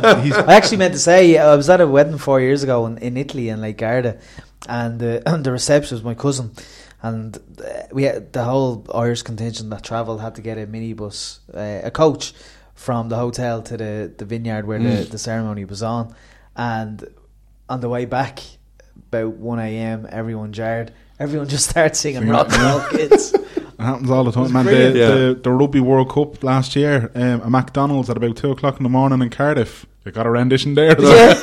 yeah, people keep telling me that you know they're on holiday somewhere or they're you know um, uh, there was a friend of mine in Thailand and uh, he and it was on the jukebox there. No you know, way. Yeah, so it just shows you what a small world it is. Brilliant. That's yeah, it. yeah, we're everywhere. The Irish are everywhere. Yeah. That's true. That's true. Look, Charlie, once again, thank you so much for your time. Really Thanks enjoyed yourselves. that, and all the you, best. Charlie. Take Good. care. Oh my God, man, what a guest! Unbelievable. That was incredible. That's only our first one, though. We've got another one. gent. Got another one. Absolute gent. Will we bother, or we just jump straight in? Just jump straight in, man. the one and the only Brian O'Reilly. Mr. Brian O'Reilly, thanks very much for joining us, man. You're, you're welcome. This is going to be unlucky. lucky. Yeah, yeah, we are. Yeah, You know. yeah, we are. this is going to be Graham is going to be miserable. Um, for I us was going to gonna leave in Yeah. about five minutes. Pro- probably, I probably. like I like Eurovision, but I like when Ireland wins Eurovision, which hasn't been since. The, 1996. 1996. Got in there It's been before. a Oh, here we go. 20 Yeah, years. this is the 20th anniversary. This is the 60th anniversary of Eurovision and the 20th anniversary since Ireland last won. Jesus. Anyway, look, And Miserable. the first year that our record has been under threat in a long, Yeah, long true, time. yeah. Sweden The could take the record this year. No way. yeah, they're sitting on six. We're sitting on seven, man. So you have to delete all those Father Ted episodes where they're putting in those references. They're suddenly out of date. They've stood the test of time until now. They're gone. Yeah. But, uh, Yeah. I love the way the general public kind of doesn't. They're not outed as Eurovision fans, but I remember being in the market bar when Jedward, the first time they were representing Ireland, and the market bar is notoriously be quiet, and there's no. Anytime I was there before, there was no music or no television. They had a pull down screen watching the Eurovision, and everyone Right. chanting Jedward on. love That's that. what it's like though, and, and the ratings come out every year, and it's like 1.2 million. But then the next day, Mark's like, "No, I wasn't watching it." It's like, who are these phantom 1.2 million people watching the Eurovision every night? It's true, though, man. Everybody, like, now, I love the way people are like, nah, jeez, I wouldn't watch that show at all. But did you see? Did, you see Did Estonia? you, did you see? Did you see that one? Did you? Your one with the legs and the thing. Yeah, one with the beard. You see, Yeah. we're winning. Conchita first. Belter of a tune. Oh, here we go. Anyway, look, sorry, Brian, we done you a disservice there, man. I just said you're a Eurovision fanatic. In actual fact, you're uh, social media and Communities editor there you go. with independent.ie. There you go. That's proper journalism, not like me and you. Yeah. me and you were stealing the living. We're the GAA, you're the Premiership. Basically, that's, that's summarised the difference here. I get paid, you do it for free. Bringing up that old test chestnut. so what do you do on a day-to-day basis then, man? Just scour Twitter I and just- watch yeah. yeah. a lot? Pretend I know what I'm doing. I'm just there on the, the Twitter and the Facebook and the social media and clicking the buttons. Yeah. Doing, Clickbait.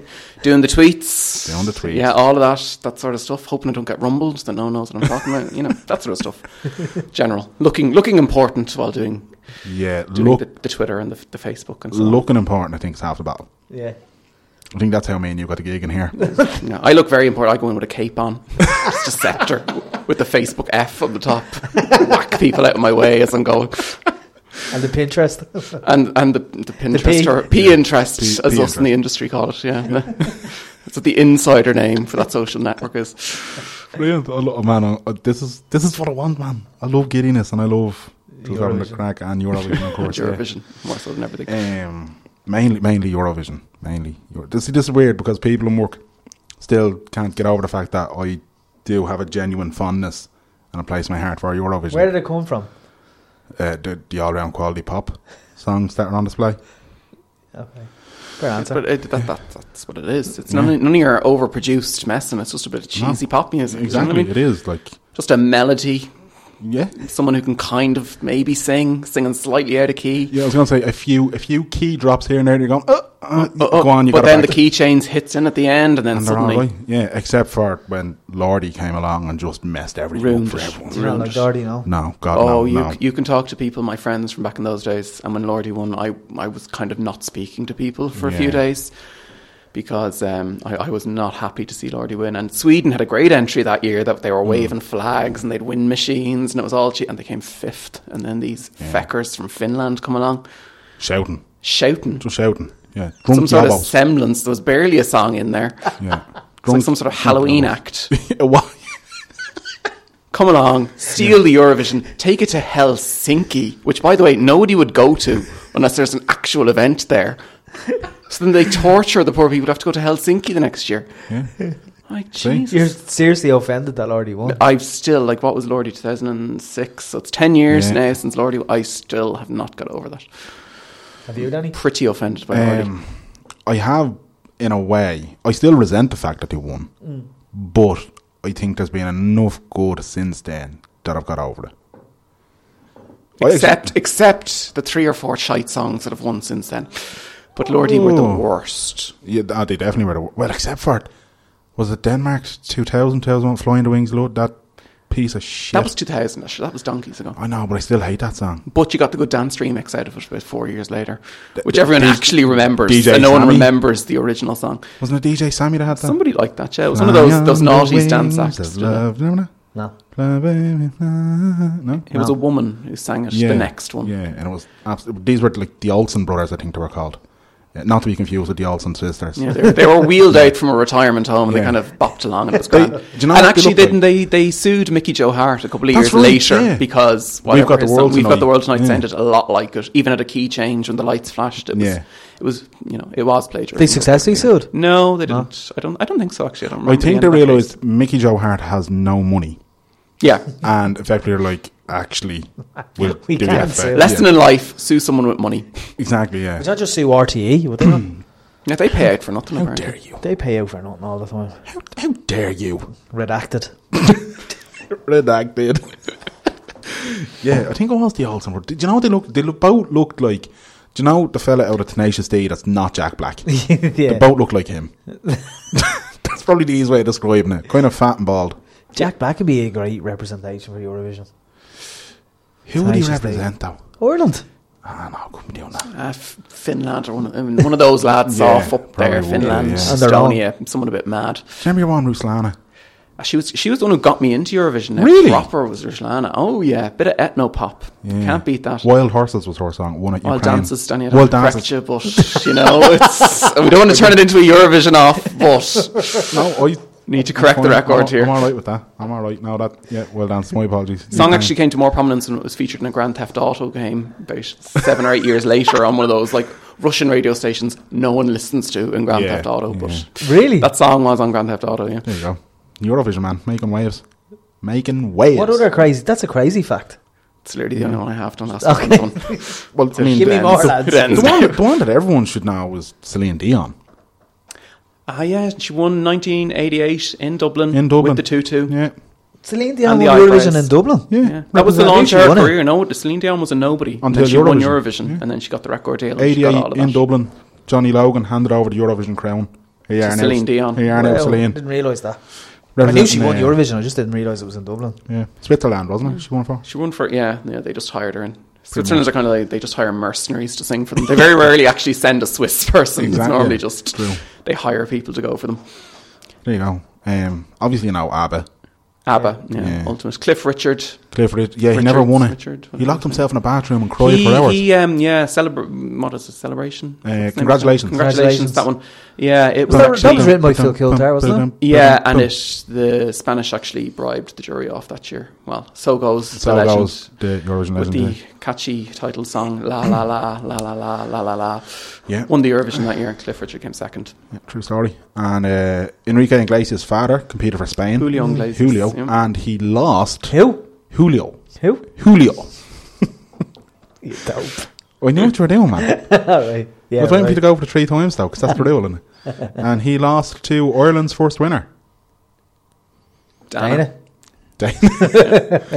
All herself. kinds of everything. And um, the famous Gre- Greek singer, even Nana Muska. Uh, Let's just say Masaka. Yeah. She's a very famous singer, but yes, she won Yeah, true. uh, the Greek selection. I went for Greece. Yeah, there's a I- lot, of, lot, of, lot in there. When we were in our heyday with Eurovision, like, uh, was there always the you know the the Tuesday night and the Thursday night? The No, no, no, they only no. brought that in in 2004. Yeah, I think it was when uh, the whole Europe thing. Ex- Do you know There was when too many countries to Yeah. keep into one night, so they Okay. need to just branch it out. the a one bit. night was starting to? It was like when WWE have a pay per view when it runs over. The Eurovision was starting to do that, Okay, so they had to go, lads. We need to rein this shit in now. How are we going to do it? We'll have a knockout round, very good. and that's what they're doing. So So where are we this year? in the second, semi final, semi-final. which I think is great for us because Australia can vote in it, and the UK can vote in it, and Denmark can vote in it, and the three of them and love us. Romania got knocked out. Yeah, And they're automatic qualify. Romania qualified no matter what they send. But Exactly. they're gone now. So that's an automatic qualifier from the Romania, semi-final gone. Romania could have sent a go that dropped acid Yeah. and was banned its way through Tiesto, and it would have got it would have got to the final, but because they didn't pay their bills, the electricity's turned off, and that's it. They're not going. There you go. And Germany had to change their singer because your man was a seems to be racist or something. Did Germany change again this year? Yeah. I thought that was last year. Was that two years in a row? Was it not? In, I thought it was last year that your man decided he just didn't want to do Eurovision and they had to go to the L second place singer. That definitely happened last year. I, just, I don't remember it happening again this year. was it not November that got in? it? Maybe I'm completely wrong on this. I'm getting mixed up. I'm, I'm not a close follower of the German selection, so I, I it could Yeah. have happened. yeah, to be honest, neither am Definitely I. happened last year for, for last year's edition. I don't know if it I, I got this year. lazy when it came to the research, and I just went, "No, do you know what? I'll remember stuff." Clearly, I'm not. You're so, not.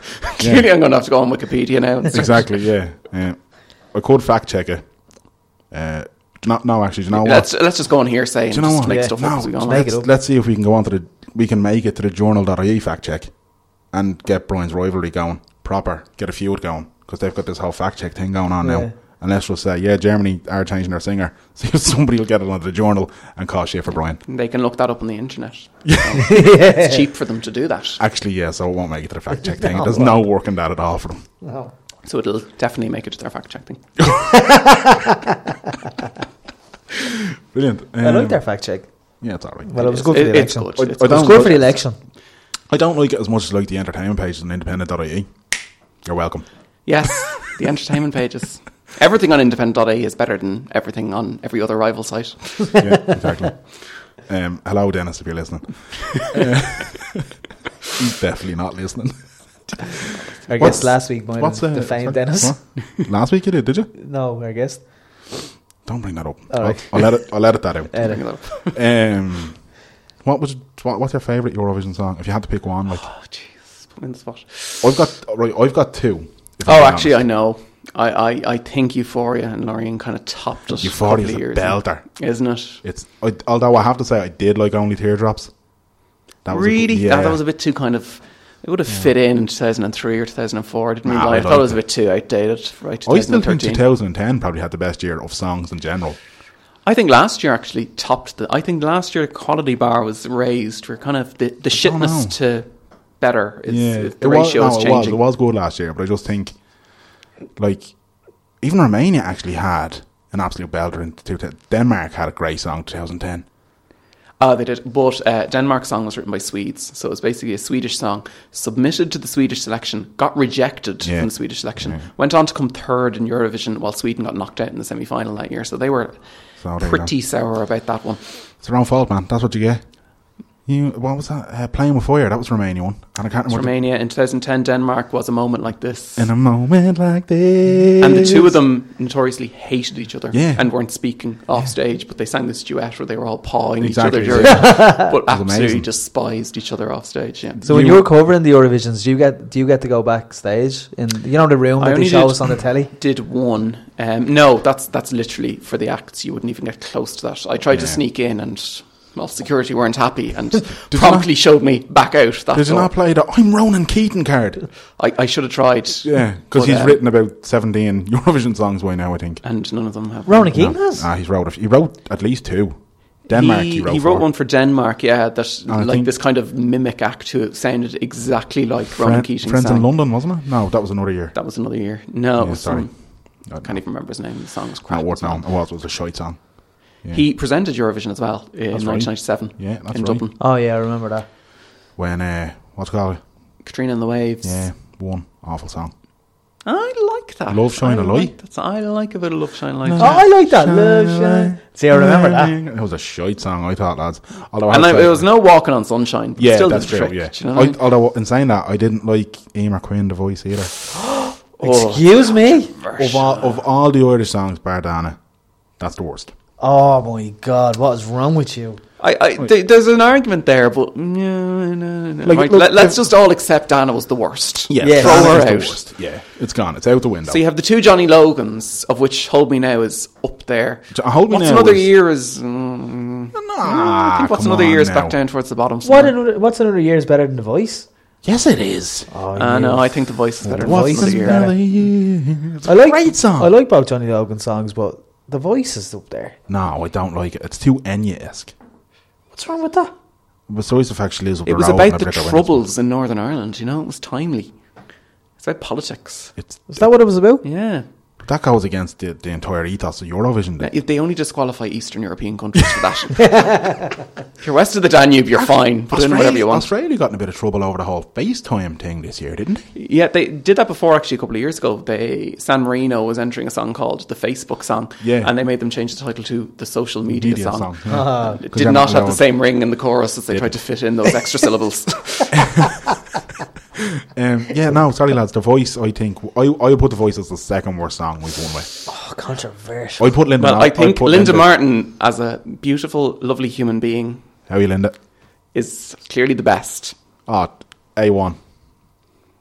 Although I'm going to put it out there that Terminal 3 is actually better than Why Me. But still, the performance of Why Me Yeah. and Linda in general was, I can't say a bad word. Yeah. What's the best Irish song that didn't win? Oh, It's a tough one. Oh, that is a hard question now, because you know there's fifty something years worth of it. I can see her in my head, but I can't think. Wings of Love. Was that? No. Something of Love. It was back in the 60s. She was wearing a green dress.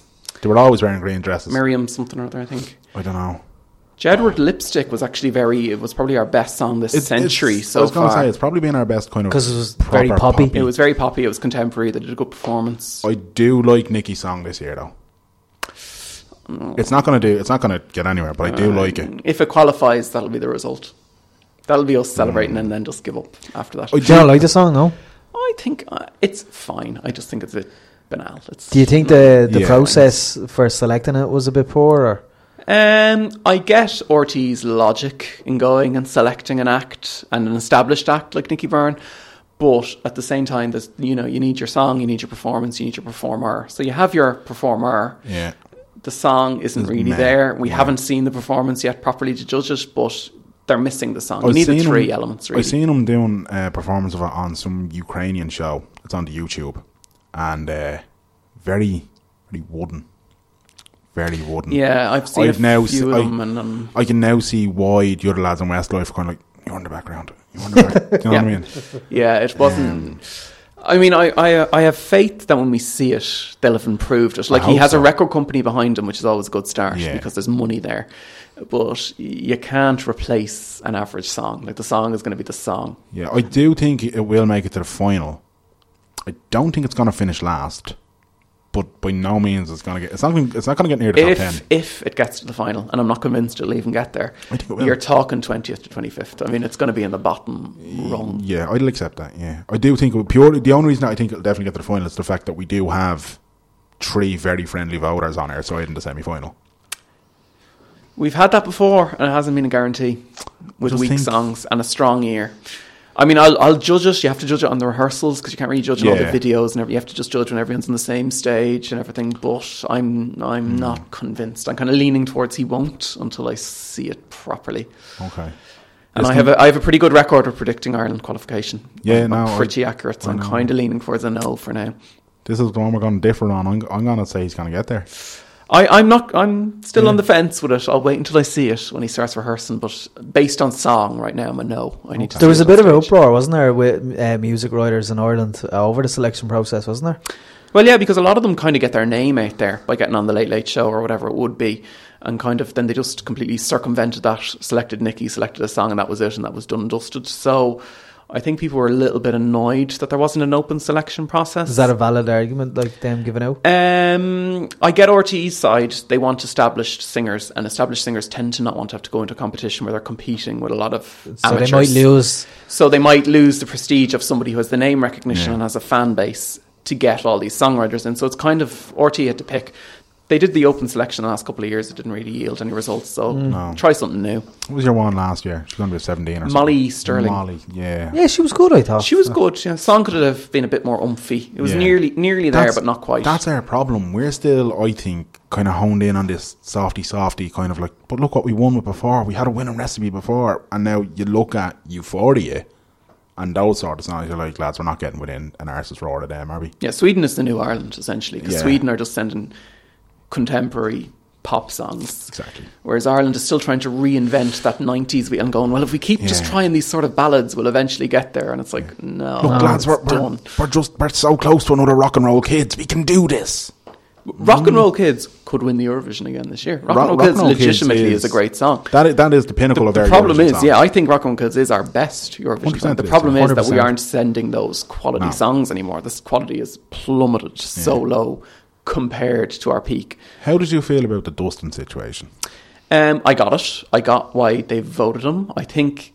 I think, kind of in hindsight, everyone's like, "Oh, it was a big two fingers to Eurovision." I don't really think it was. I think wasn't. people at the time were like, "Look at him, he's mad. They're waving feathers around. There's glitter, there's everything, and that's what does well in Eurovision." I don't think it was meant to be this kind of insult to Eurovision. I think it was just it's a bit of crack Yeah. that does well in Eurovision. I- Let's I it. What year was that? 2008. Yeah, there you go. Um. I can see what you mean by that, and I can see what you mean by like, oh, it's it's glittered, it's flags, it's kind of brash, and it has that element of stuff that like your one. What was the Ukrainian one? Um, Verka Serduchka. Verka, Yeah. yeah. Do do did little do. That was a great song. That was in uh, Spy, actually. It was, That- yeah, that's right. In the Melissa McCarthy McCarthy, film, yeah. yeah. Um, she's a huge star over there, man. Like in Verka. yeah, Oh, yeah. huge. Like, um, but anyway, yeah, like that had that novelty element of it. I don't think the rest of Europe get a turkey puppet with a Dublin accent. I just think it was silly. Sound. Like, personally speaking, And there was a whole other like handful of things. I mean, even RTE, the camera angles they never zoomed in properly. Like there's all these little tweaks that RTE don't do. That these Yeah. other nations like plan their performance to every second about where the camera's going to be and what color the lights are going to be and if the wind machine is on or off. RTE just seemed to kind of go, ah lads, just throw whatever. But Camera what? The, where camera did it all go wrong then? We we were the kings of Eurovision for years. Well, we got a bit arrogant for a while, I think, and Eurovision kind of became a bit twee, kind of in the Celtic Tiger, because we were like, we don't need Eurovision, we have cocaine, so who cares? we have cocaine and fast cars. So we kind of got rid of it and didn't care. And then suddenly it came back around that we got a bit outraged that all these other countries are winning and we were doing really poorly. And then we started to care again during the recession. And I think the problem is that we're still trying to nostalgic. nostalgia. probably. We're still voting and selecting songs on nostalgia of what did win, and we're not actually looking at what is winning. And I think that's really where we're falling down at the minute. Is that the competition has moved on so much, yet Ireland are still trying to come on nineties nostalgia. I, Let's I go. think as well what you were saying about like other countries and the planet and their choreography and their their, their everything about the backup and the background. all. If you look at last year's winner, that entire video thing and how he was interacting with that. Um, here, do you remember last year's winner? Nope. Probably hasn't watched Eurovision, nineteen ninety four. I, I watch it every year. I just don't. I just forget. Last year's winner was a great one. When I see Ireland not getting anywhere, I we just are stop. the heroes of no. It's actually sing it. being it's actually being used in the ads for the Euros Yeah, now at the minute. It is RTE. actually, yeah. RTE, Ah, yeah, I do know. I do know it. yeah. It's just you don't think it's a Eurovision song. No, it's I don't. good, like Yeah. yeah, yeah. Um, It's good, so it clearly can't be in the Eurovision. second. yeah, it's actually a good song. There's no way that was a Eurovision. Yeah, yeah, I won it. Yeah, yeah. Um, but yeah, like if you look at that, like in that whole how he interacts with that little matchstick man type thing, little boy with the screen and all, and then compare that to something like Dustin in a shopping trolley, Yeah. with a fat board waving a feather boa. But it was the gimmick, though, wasn't it? It was. But it was too gimmicky. Hmm. And I love Dustin. Like I think every other, like his reviews of Chippers in the paper are great. But there was. But like, There was a reason. It wasn't. who- Was there not an, an, an outlandish winner or something like that before, prior to Dustin? well, And they were other than saying- Lordi. Oh well, Dana International maybe Dan you could argue. International. But that was 1998. So that was Yeah. still kind of Dan within International the was 1998. Yeah, realm of our Diva. heyday. Yeah, Oh my we hadn't God. given up by 1998. We'd hosted True. the previous year, so we Exactly. were still yeah. Gina G was in the Eurovision that year. Was she? 1996. Six. Yeah, she 96 came like Gina G. sixth to Eimear Quinn. Yeah. A lot of people got annoyed about that. funnily True, enough. yeah. Remember Gina G? So remember uh, Ruth Lorenzo from the X Factor? Yeah, she was in it Yeah, two years ago. Yeah, 2000. Oh, And David De Gea's missus was in it last year for Spain. really? And she, her makeup, something got in her eye, and her makeup started running in the middle of it. It was Unbelievable. Carry on. a bit of bit of car crash TV. Um, do you know Like the Eurovision isn't really car crash TV as it is, is it? No. No, it's not. How dare you? No. It's a fine, No, no, no. upstanding, quality broadcast. Um, Do you have Eurovision parties and all, Brian? Um, When you're not there. I would invite a select few because they need to understand the rules. you can laugh So you, you, you can have the Eurovision party and you can have 20 people there, but how do you silence them when the songs are on? So you need people who know the rules that for those three minutes of the songs, shh, and we watch the song. I don't care about watching Dutch people ride around bikes at a canal. while Aye, all those waiting for the postcards chat away, Yeah, dear. But literally, once once once the song kicks off, then you need to shut up Yeah. and just just you know watch it. Exactly. Few people having drinks and you want them to be quiet. Yeah, yeah, yeah. So that's why I say I kind of I, I moderate. You know who to ask. Who's coming? Yeah, I don't I don't just have this open invite What about you, Dan? Oh no, I watch it alone in a dark room. because I, I, I couldn't have people doing that. To, I've I've had phones out with the lovely Oksana over this because she talks to me during the songs. I'm like, you realise I need to hear this. Hmm. So Yeah, I, I had a fight actually with one of my, my best friends back it was 2009. Like, but she started singing along with one of the songs. it's an absolute no. You're not allowed to sing along, no? Absolutely No. not. I need to hear the singer. I don't need to hear you singing along. So there were stern words exchanged, and let's just say she hasn't sang along to any song in Eurovision in seven years. I I haven't watched Eurovision with my girlfriend now in about five years because actually yeah we're only going out five years. It was first year we were going out and I haven't watched it with her since. But you need to understand, you know. Yeah, she watches it with her man now, and of course you know them being Russian and all, they're very excited for this year because the Russians are looking strong. I don't think they're going to win it. I don't either. No, I don't think. I think they'll they'll do the second or third again, but I don't. I don't think they'll win it. I think they still regret letting Alexander Rybak go to the rivals a couple of years ago. Ah, well, he was Belarusian, but sure, it's all the same. yeah, let's but be honest. let's be honest, it is all the same, and Yeah. there was talk from representing the motherland. Like, Yeah, no, um, you remember that one? Do you? Fairy tale, Alexander Rybak.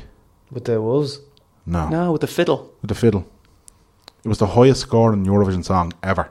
Until last year, didn't Mans take the record last year? Did he year? beat him last year? think think Mans took the record last year. No, I don't remember. I'm in Don't think so. love I'd- with You'd probably show me now and I'd say, yeah, I remember. But Yeah, you should have you should have had some sort of media system here that you could press the button and it plays the clip of the song. To be you know honest with you, right? Normally speaking, I have an iPad, and sometimes we do. I, I hook it up, and I'm able to do stuff. Whoa, I was just lazy today, and I was like, meh. so I didn't. Meh. that's how I feel about Eurovision. so, so what will happen is right, and, and I'm peeling back the curtain here a bit, but uh, when I'm doing the edit, if I feel like I need to underlay one of the tracks, I will. but, but as for the So I've ruined the magic. no, you haven't ru- ruined the magic at all. See, sometimes you know magicians have to reveal their secrets so they can move on to bigger and better things. Like you know what? I can't get over over the course of this infor- uh, conversation? What? Like, I always thought the first time the people heard the song was on Eurovision night. But, like, Absolutely oh. not. No, just stop that. oh, how does, how does one go about sourcing? There's an entire selection process for country and there's this time. this great new thing called the internet, where you type um, in stuff and you get it. Yeah. For, for example, There's no way I'm typing in Eurovision into my Google search. For example, there is. Do you want to explain Melody Fest to him? You were there. I think you should. Melody Fest. Melody it's- Fest. Melody Festival. you know, you know. Yeah, sorry. Well, yeah. If you translate time. it, it means Melody Fest. Melody Fest. So what's this then? So it's the Swedish selection for Eurovision, which is kind of what everyone's kind of envious of now Yeah. because they've started winning. So it's essentially six weeks long, and it goes from city to city to city over those six weeks, playing arenas. So we're talking like 15, 20,000 sold tickets. They don't give them away for free. Mm-hmm. And so it's record companies submit acts. So it's not amateurs. You have to get record companies to submit you. So it's established acts submit their song. I think they got 3,000 songs this year and they narrow it down to about 28. And so essentially they do that for four or five weeks. You get to your final and your song wins, ideally. But it's kind of become a thing to itself, as in last year and the year before, Melody Festival final was actually watched by more people than Eurovision Yeah. was in Sweden. It's actually become bigger than Eurovision has. And even like this year, the final was held. They're actually holding the Eurovision in Sweden this year in a smaller arena than they held the Melody Festival final in. So I think they held the Melody Festival final in like this 50,000 seat arena, which was sold out. And even the rehearsal the night before was sold out and they charged for tickets. So it's it's kind of this thing now that everyone wants to do, but nobody has the money for because Yep. And how does Sweden have the money for it? Because they're winning.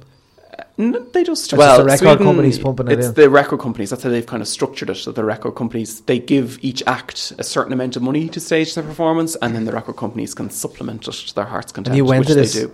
I went to it, yeah, two, three years ago now, 2013, and um, it's yeah, it's it's it's up there with Eurovision in terms of spectacle. There you go. That explains your Sweden, but all countries do this. Like Well, No, No, not- Sweden no, is Sweden, literally the, yeah. the top dog in terms of national. so you used to. Sweden literally essentially just go googling when Eurovision Oh well, no. one- prelims and all. Well, you know, Sweden Well, is February. You know. yeah, exactly. You know when Sweden is right. Four weeks of February, the first two weeks of March. That's I, Sweden. but like I'm signed, I'm, I'm signed up for like updates and all. So I'll get a yoke when a country selected a song. and We'll go and listen to it straight away. Like okay. so, you get an email then. As, as you that's say, very from around normal. February time, you start. Well, some countries even select them sort of around the winter. Don't you start to hear rumours of who's. Oh yeah, jumping in that. Albania, some mad lads. They select them like Yeah, December, Yeah, and they don't do Christmas out there, so it's like the twenty fifth of December. They're doing the Eurovision selection. I'm taking the first boy down of me Turkey, and I'm like, oh, hang on, me phone. the Albanians are at it, lads. Do you know what I mean? Like, so I mean, they're mad, like. you Oh, know? Danny. Um, well, yeah, that's so. No, no, the, the the first time you hear the Eurovision song is not at Eurovision. it is for me. Well, if I watch Eurovision, Unless you're one of those sad people who doesn't check them exactly. I mean, and examine them clinically before the competition. Unless you're a sado like that. I mean, you can even buy the CD before the event now. Mine was delivered yesterday. what's a CD? Oh, We- all right. So he's he's trying to be.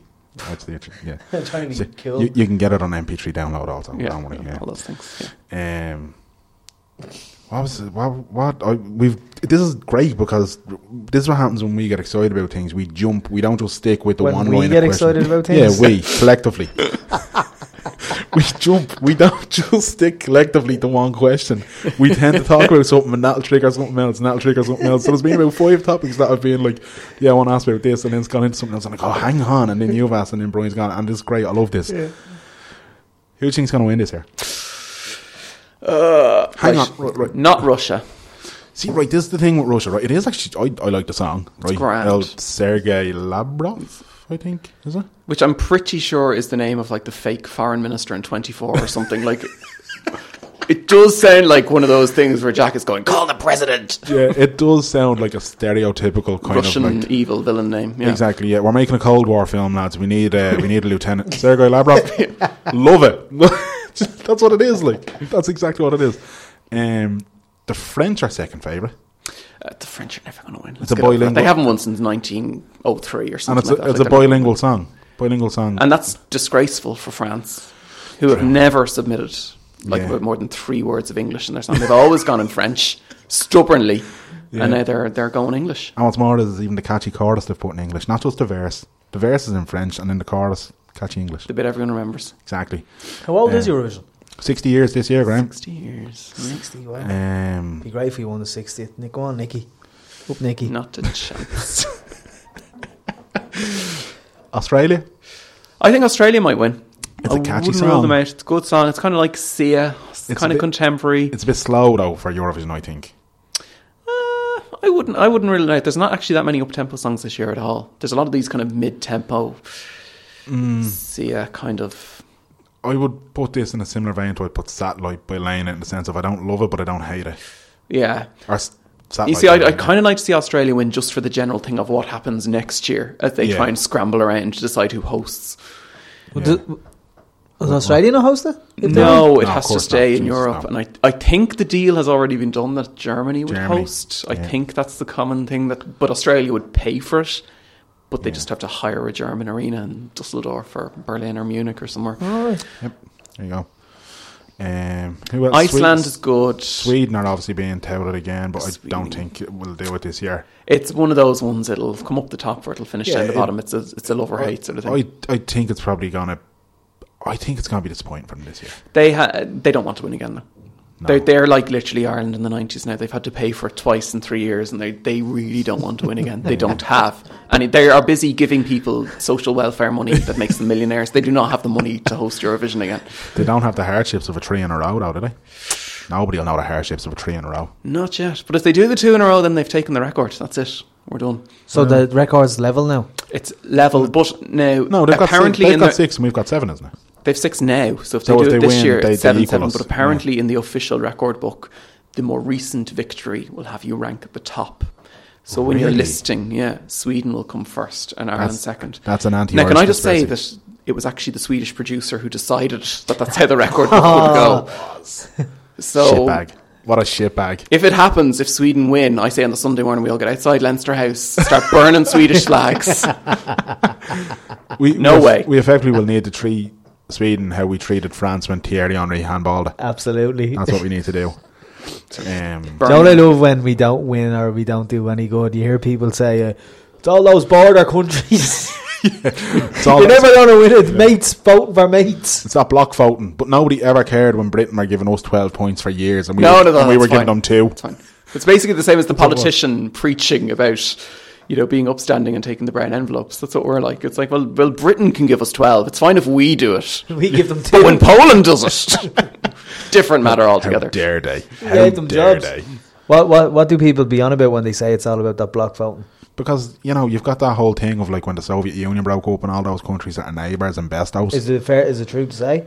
To an extent, maybe, but they've changed the voting system this year They've changed the voting limit that. system. It's true to the point that these countries tend to send fa- like send famous acts, Yeah. so they're known in neighbouring Ye- countries. yeah. It's the same as us sending Nicky Byrne. He's known in the UK. So when Mm-hmm. Ukraine send a famous singer, the singer's are known in all the neighbouring countries. So they're just voting for somebody they know. Yeah. So it's not uh, certain necessarily a big conspiracy. But then also you have all these like diaspora populations, and they just tend to vote blindly. So it's kind of true. Like, so you know, when it comes to, say, like San Marino and Italy and other Mediterranean countries, that Yeah. there's going to nine times out of ten be sort of a kind of like, I'm seeing a pattern here, I'm seeing a pattern, except for poor old San Marino who never get the benefit of it because, God bless them, their songs are as bad as their football team.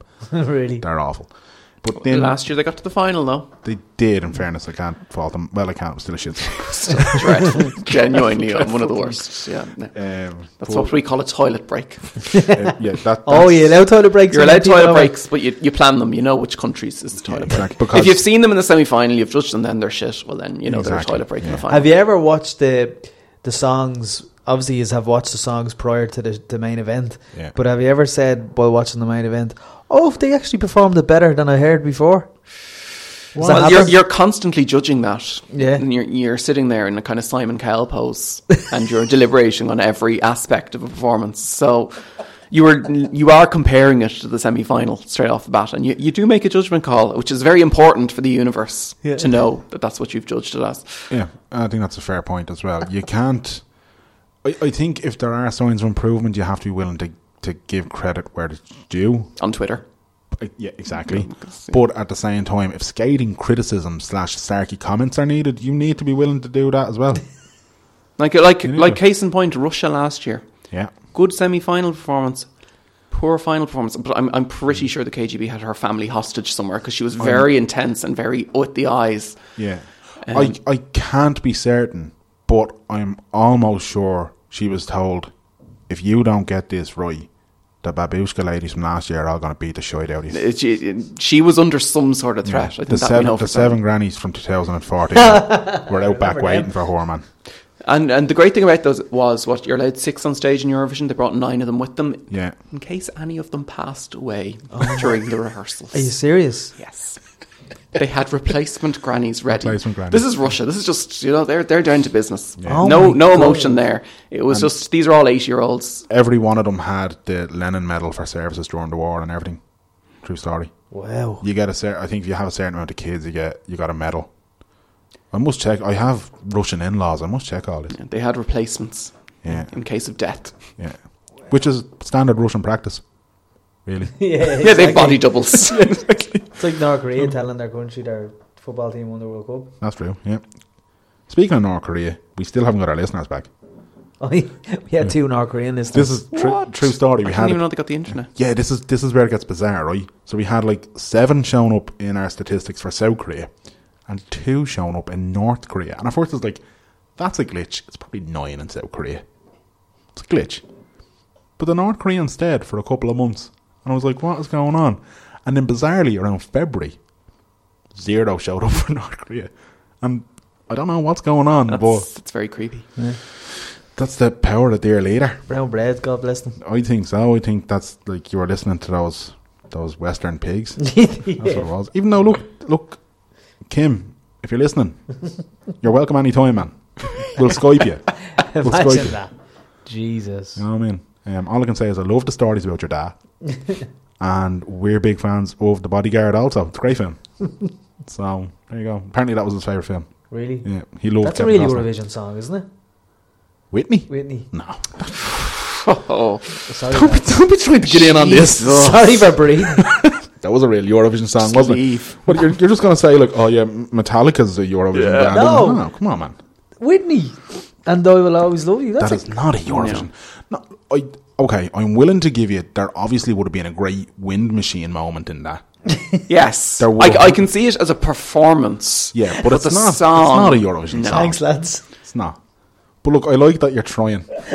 Trying my Like best. that you're trying.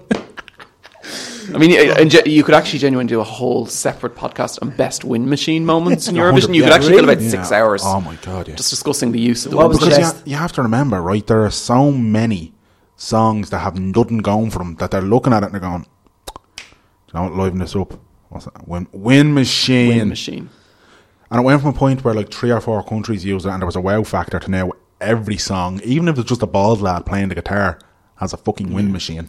Niamh Kavanagh, actually, when she went back a couple of years ago in That's 2010, she actually had to request the wind machines be turned down a little bit because she was actually losing her breath. Because these things are legitimately like, Yeah, you should pick up your clothes If, and if you want to feel what a wind machine the Eurovision is like, when you're driving home tonight, stick your head out of the car and try to Yeah. sing your favourite Christy Moore song. that's that's that's that's the Eurovision wind machine right there. Yeah. Powerful, okay. man. Do it on the way home tonight. Do let us know how you get on. or back. yeah, so there you go. Favourite wind machine moment. Ooh. I didn't even think there was such a thing. There's many. Conchita used it well. Conchita used it amazingly Conchita well. used You it could well. even see li- little individual hairs on her beard flicker. Yeah. That's how well she used it. It was a good wind machine. How did you feel about the whole Conchita thing? I had no problem with Conchita winning. Yeah. I didn't. I mean, I, I got the kind of semi backlash and hmm. What was in the con- beard. remind me? Oh, the the, bearded- beard. the bearded, The- the the, bearded- bearded, Bearded lady. But I lady, mean, you know, it was meant to be a message about gender fluidity and who cares. And it was a good song. That could have been a James Bond theme. It- Do you know what I mean? it It was was, very- legitimately a good song. It wasn't. Well, it was the Shirley Bassey comparisons were there from yeah. so long. Like it was, eh, look, it wasn't a bad song. Always like a phoenix. Do you remember? No, sing of it. I'm terrible at singing, Graham. Just give it another. Bar. That's pretty much all I've got. But just give it another bar. No, you can YouTube it later, man. This is one of these places where Danny's going to edit in the yeah, song. exactly. Yeah, this is what we were talking about there. And you're going to look really stupid Exactly. because everyone else is going to be hearing Oh, it. oh, that song. Oh, yeah, You yeah. know that? Yeah, yeah. We all agreed though that "Rock and Roll Kids" is the best Eurovision song ever. Yeah. Best Irish one. Ah, I yeah, would put it in my top, maybe top three, definitely top five Yeah. Of all time. of all time, of all time. What's the? What's And it's the funny thing is, it was the one RTE sent because they didn't want to win. Hmm. I mean, that old joke in, in Father Ted about RTE not wanting to win the Eurovision again was actually true. And the song they sent to not win the Eurovision ended Was up, it? I think, being our most popular song ever, which was Yeah. Rock and Roll that was Kids. in Dublin though, wasn't it? Rock and Roll. It Kids? was, but it was Yeah. the third time in a row Yeah. that they ended up winning, and they just didn't. So they were hosting it for the second year in a row. Yeah. Did not want to win for the third time, so they're like, ah, rock and roll kids, these feckers, they'll never win. Let's send them. it- and it ended up being Ended our being best song. our best song, most popular Because in song truth, ever. they were like, right, we've. I've heard it being sung after nights out. Oh yeah, and you will do. Yeah, Yeah. yeah. It's one of those that it's gone to that next level of cult fame. Like it's Oh, not. it's deadly. Do you know what I mean? Um, best Eurovision sing. Okay, I do have one that I love purely for a non. It's not actually a good song. It's pure novelty, but I love it. And I would encourage. I'm not going to sound bet this one. I'm just going to ask people to YouTube this because it has arguably the greatest misheard lyric of all time. 1978 Israel. It won it. It was a song called Abani Abana. But when you listen to it, it sounds like he's saying, I want to be a polar bear. Yes. You, you know what I'm Yes, talking about? I know that one. Sing a bit of it. It is an absolute. I wanna be a polar bear. Yeah. Yeah, and it sounds like it's- he's saying, I want to be a polar bear, I want to ride. But he's actually saying, Abani and Abana. Yeah, he's saying something. Who sings that? Um, it was Israel, 1978. Yeah, let's leave it with that. See, when you done that gag about six chapters ago, it was great. But now that you've, Brian enjoyed it. That's all that matters. You're just going mad. You got stung again. all right, yeah, look, you're trying to take me down in front of the guest. Why, why, do, Why do you do this to me? why, why do we have, why do we have these domestics in front of our guests? Do you know what I mean? Like we'll get home and it'll all be all right. Like I'm definitely YouTubing the song. do, do. It's brilliant. Um, they look like a really shit Jackson Five. Really? That was probably what they were going. The look they were going for. Was Probably It? was. They probably okay. legitimately drove there in the back of a van. They look like that sort of band. Yeah, you know what I mean? yeah, exactly, They rolled yeah. them out and we're like, there you go, lads. Yeah. And they just popped around and left again. Um, I think that was the second time Israel won it. It was an actual, yeah, it was a two in a row for Israel. Yeah. One of the one of the rare ones of back to back victories. That's Israel right, had yeah. one of all countries. But uh, yeah, I want to be a polar bear. That's one of my favourite. Even though that's not what it's called, I just love it because of that misheard ly- lyric. Rock and All Kids is up there. Volare, come on. Volare is that is one of the Eurovision classics because everybody loves it. I don't know. Volare, no, I say Eurovision. look at look There you go. Look at this. Enriching the knowledge. Yeah. ABBA, That's the. Waterloo. Oh yeah, I knew that was Eurovision. There you go. Um, what a, Euphoria, as we said, I I liked only teardrops. I did. Um, I'm not mad. No need cheer ups now. Yeah, no, that's I No, I'm liked bored it. with that one. Um, what else was there? There's an. Many abs- you listing off five? I'm just listening to ones that come to me. Like What are your top five, Brian? I genuinely don't have a top five. Yeah, But see, that's what I'm saying. That's, you, you ask real fans, they can't really pick. No. you don't Is so many? them. They're like your children. you know, you can't pick your favorite Eurovision song. Except for, in fairness, I know my family, like you could pick the favorite child because you know it's me. You know what I mean? Yeah, well, yeah. Yeah, I mean, come on, like we're not the favorites, right? In our family, you're you're the favorite, like you know what I Yeah. So Probably. you, know, you could probably pick the favorite one child because the other one's a bit of a dickhead. Janet. I've only got one brother. Oh, boy. Oh, you don't um, yeah, no. See, what I'm doing is I'm naming songs that I've no problem admitting this. I have a Eurovision playlist on my laptop, Doesn't surprise me. and I have certain songs on that that if you were to look at the play count would be in triple figures.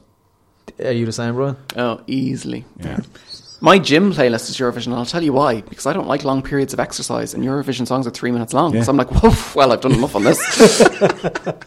three minutes. three, three minutes, man. That that so that that yeah, that's the rule, isn't it? Three minutes song. Yeah, well, Three you're ne- minutes, you- six people on stage. Yeah, you're never gonna have like a Bohemian Rhapsody length Eurovision song, Six people on stage in three minutes. Wow. and that's um, it's like a, it's a, it's a recipe for success. When you think, but it's it's it's perfect for pop music.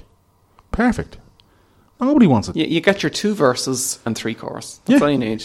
First chorus, first chorus, a little bit of dancing around in the middle. With a key change. Final change. chorus with the key change. That's Yeah. it. With a key change. With a key change, which is for people who aren't familiar with what that might mean. That would be if you were at a Westlife concert, it would be the moment they stood up off the stool. Whereas in Eurovision, it's when they jack up the wind machine to max. Exactly. That's when the, the key where change kicks in. It's usually where the, the female performer who is wearing half a bin bag usually plants her feet in acceptance that there's a hurricane coming. Mm. and it's about to try and blow her off said feet. Yes. That's that's usually the golden rule there. I feel like we're doing a service by educating not just Graham, but anybody listening to The this masses. about you know what I mean? We're, we're going to get offered work staging Eurovision entry. We're going to have to like think start some sort of consultancy firm. hundred Imagine. percent. Like this is You know, you'll have all these Eastern European countries and they're like, Moldova, I'm sorry I can't fit you in. I have Ukraine tomorrow. exactly, So, yeah. I'm sorry about that. you know. I mean, Latvia, look, I know, I know it's being hard for you. Riga's a lovely city and all, but we've got Azerbaijan on the phone. and they have the money. They've got, they've got that oil money, son. They're kicking people out of their houses to build arenas. Wasn't there a thing about Jedward getting death threats?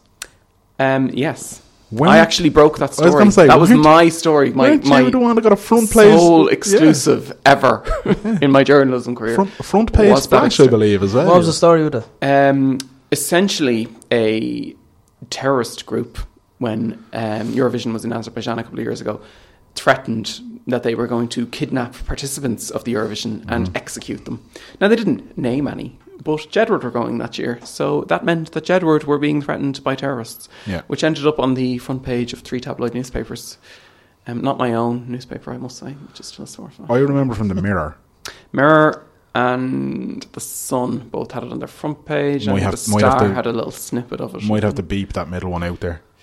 Yes, this week you can't mention that newspaper. Yeah, you're not allowed to mention No, that no, newspaper. no, yeah. that, that newspaper. Definitely not. Yeah. Yeah. Um, Scum. delicately put, Graham. Delicately put. Um, yeah, Jedward were getting death threat. Like, well, in fairness, and in uh, fairness, they should have listened to it and not have gotten to Eurovision that year and ruined their good year the year before with that mess of a song yeah, it wasn't with the good. water fountains and Linda Martin. I was going to say actually that was the one with the water fountain. That looked. Yeah. Linda Martin picked that song. Did she? The great saint Linda Martin picked I was gonna. It's not. It's not. It's uh, Linda. Linda's infallible. Like It so- was rejected from the Swedish selection three times. Get uh, between 2008 and 2012 it was submitted and rejected three times. But that meant it was good enough for Ireland to come 22nd in the final. Is this? Is this all kind of you're like, hang on, other countries get offered songs and then other countries take those songs and Yeah, then is it's that surprising? baffling. Yeah, very surprising. Treat it like a footballer going on trial. Oh yeah. There you go.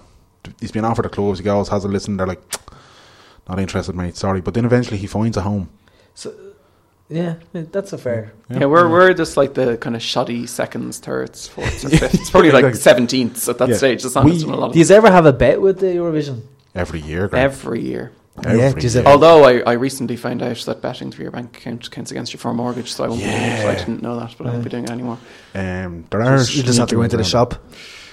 I wasn't going in there with all those men with their horse racing and they're like, "Hey fellas, can I put a bet on the Eurovision?" I would get beaten out of the place. You don't need to So I say was that. doing it on like you know like private browser mode on my laptop. around. Steve, your own laptop won't judge you. Incognito Eurovision betting. Let's hope my laptop doesn't just shut down and Yeah, laugh at me. I, I had like mm, two good years. Last year was grand. I got like Yeah. three hundred last year. I had a really good year. I got like six hundred. Wow. Yeah. So give our listeners a tip, like uh, each. So give us an each way bet and an outright winner. I haven't actually looked at the odds. Usually, Ireland to beat England is a solid bet. Not this year. Not this year. The British I'm- song isn't too bad this year. I haven't actually. It could be to good for this one. nineteenth while Nicky finishes twentieth. That's all right. Um, the the no points bet is always a good market. I find Very difficult though these days in the final because everyone's got through a semi final. But just do a, an outright winner and an each way bet. Tip. Give us a tip. You see, here's, here's the thing. Here, here's the thing. With an outright winner this year, it's a little bit weird because at the moment, France and Russia are the two that are seen as so far ahead of everybody else. And then you've got Australia, you've got Sweden. I Can't remember who else is in the kind of top five running at the moment. Personally, I think Russia will come second or third. I think So France. Russia's a good each way bet. Russia is a very healthy each way bet. Yeah, but the problem is the odds are too short. Yeah. The odds are two or three to one. Like Iceland is a good each way bet. Iceland is a good each way bet. Actually, Iceland yeah, is a I'd like. To, I'd, I'd be Can I see in what odds in they are? Let's have a look now. What's An the- outright winner. It's too hard to pick an outright winner right now. I think personally. Um, Yeah, it's it's. What's going to change now bet- between you, now when you need to see them on stage? You can Iceland- then you can judge them all on an equal playing field. Iceland are sixty-seven to one at the moment. I would put I'm, Iceland would be my. That is a good Each way Now, bet. I might say I picked Belgium last year as my tip for good each way bet, and they were kind of similar odds when I put bets on. They came fourth. They so they came just fourth. nipped I in. did, yeah. I had. I think I predicted Oh, the put a top few five bob last Iceland. year, and I think Belgium are the one that upset me. I think I had them all in order except for Belgium. They upset it. I think potentially. I'm just looking at the odds here to see, right? So you've got Russia as favourites at the moment, followed by France, and there's nothing really between them at the moment. Um, then you've got Australia, you've got Sweden, Bulgaria, Malta, Latvia, and the Ukraine. Of those, I don't think the Ukraine is that strong an entry this year. Ukraine always turn it around for Eurovision though. Like I was Ukraine have had like- really dodgy songs that they've ramped up by the time they got there and changed around. We're running out of time here. This is going to take me all night. France, you can rule out, right? France aren't France going aren't going to win. win. A good each way bet, you're saying, is Iceland. Iceland's Iceland pretty for each the way. France definitely aren't going to win because they're just Yeah. hopeless. Ireland are 100 to 1 at the moment, as are the UK. Azerbaijan are in the shot probably because they always are because they bribe juries. They, yeah, Azerbaijan, they're 34 to 1 at the moment. Yeah, Azerbaijan's So, a good bet. Um, Sweden, uh, as I say, I wouldn't rule. Sweden are either going to. Is this going to go out after Eurovision? No, it's gone out before you're obviously. come That's on. grand. So- like- So people will be betting their houses, Yeah, basically this- on this tip. So this, th- bet responsibly, yeah, bet, listeners. bet responsibly, kids. Um, Graham, who's obviously high up in the production chain of just me and Graham, um, and we've had discussions about when these episodes go out, and we've known that the schedule is this will go out the Sunday before semi final one. Has an entire week building up to your. Is this going out after Eurovision? Is it? You cabbage. right, you're saying Iceland for the each way bet. Iceland each way, yeah. Good ah. odds. I'm going to do a Good that. shot. yeah, Azerbaijan paying people off is definitely a decent bet. Although they got rumbled on that and they kind of aren't allowed to pay people off anymore, which is why they did really badly mm. last year. True. We're just about out of time, Brian. So, right, two of us have to call a winner here. Ah. Straight up, what does your gut say? Oh, I'm going to throw Australia out there. Yeah, I was actually going to say Australia myself. I just, mm. it's the 60th anniversary. Last year, it was a novelty factor and it was an alright song. This year, I think the song is better than last Better, year. I'm not mad on it. As I said, I kind of put it in the equivalent bracket that I put Satellite, and I wasn't mad on that. I just think, and your one seems like a likable girl. Is she Australian? Yes. So, Shockingly. it's not, it's not Aborigine now. No. All right. No, she's one of the invaders. Yeah. just when you ask, Be I great if she did a big clarify. thick Aussie accent. Yeah. Um, Graham, pick a country. um, Australia. Ah. I'm doing Australia to win outright and Iceland each way. Iceland each way. All right, so Based on Brian's tips. there you go. Yeah, I, I was kind of hoping you wouldn't say Australia. So I'm going to go Australia, Brian, and see then if we can. But you're saying you're saying you don't think Ireland will make the final. Right now, no. Okay, I'm going to say Ireland will make the final. Right, so that'll be where me and you have our little.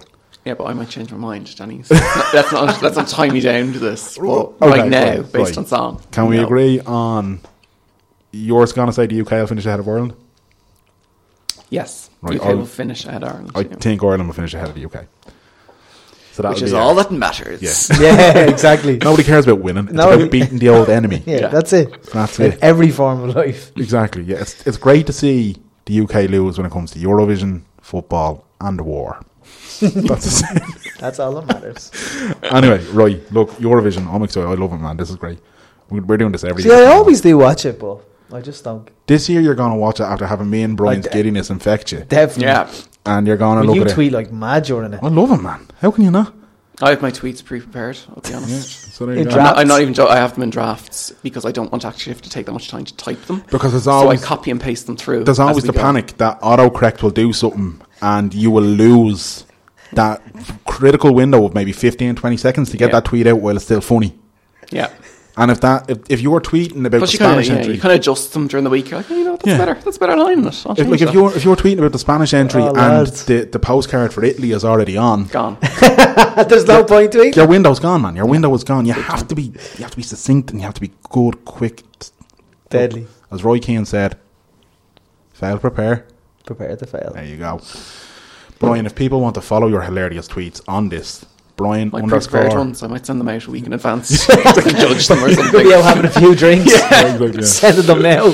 People Thinking of people this in for you. Azerbaijan. Yeah. Oh, what the- the Which one should I Eurovision? send on the night? you vote.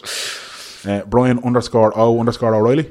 No, underscore O'Reilly. Sorry, Yes. there's not two O's in there. It's very, Brian very O. catchy and memorable. Yeah. Will you actually say it properly because I've just made a balls of it? Brian underscore O underscore Riley. Perfect. Easy, There it's you go. Brian O'Reilly. Will you live tweet Eurovision this year for the crack? If I'm watching it, yeah. If I'm watching it, You will If- be watching you it, will be and watching you'll it. be on the edge of your seat cheering for Iceland. You will. I'm telling I you now. will if I put money on it. You'll be there with your Icelandic flag, Viking hat on. Uh, at, Nelson. at Merrigan Mania for uh, for Graham's Twitter. I'm going to be tweeting from at WTS Pod this year. Um, but I'm at So we Dan lose listeners. Um, no, we will gain friends. How Sorry. dare you? How very dare you, Brian? Thanks, man, for your time, man. Thanks for joining Thanks, us. Brian. Thank you. I cannot wait for this Eurovision, man. Cannot wait. man, two guests, some wrecked. Yeah. That was good. Absolutely wrecked. It, it, I wasn't too keen on the whole Eurovision concept, but I enjoyed the, the two Yeah. guys' company and Good. there was good crack. Brian was great crack. Yeah. Charlie oh. was great crack. Charlie had a lot of skepticism about my Eurovision. He did. Yeah, Um, he, he he's not sold on your Eurovision fandom and at he all. shouldn't be. I really hope he goes back now and checks out Vladimir Putin singing Blueberry Hill. Yeah. I really do. Well, uh, uh, And I hope Brian puts to bed any issues he has with Linda. yeah. um, I hope Charlie knows that I love rock and roll kids. It's definitely Yeah. one of my favorite. It Yeah. is my favorite Irish Eurovision song. It, it's definitely the best Irish entry we've ever had. Yeah. And as I said when we were talking to Brian, I think it's top three, top five Eurovision songs ever. well, it is the best It's ever. unbelievable. Like S- f- f- Um, I'm says me. correct, man. I am. That took it out of me. That was a lot of Eurovision, and you know, I say that with with pride. We better get loads of Eurovision listeners. We will, man. people, people of the Eurovision Hashtag Eurovision on Twitter. love it. Hashtag ESC 2016 Is that what it is? Eurovision Song Contest. You've already checked this out. What do you mean already checked this out? I know week. what's happening, man. I know what's happening. Brilliant. We're just we're t- when this the first day that this goes out, we're just two days away from the semi final. Yeah. Tuesday, the semi final. Ireland aren't in that one. Don't worry about it. Thursday. Thursday, the semi final. Nicky Byrne of One West Burdener. Blood fame. Gonna bring home the bread, son. Former Leeds United goalkeeper, former Westlife singer, Mm-hmm. now Eurovision representative of Ireland. Exactly. And he's Come gonna- on, Nicky. He's gonna get to the final. Do for the lads. I still maintain he'll get to the final.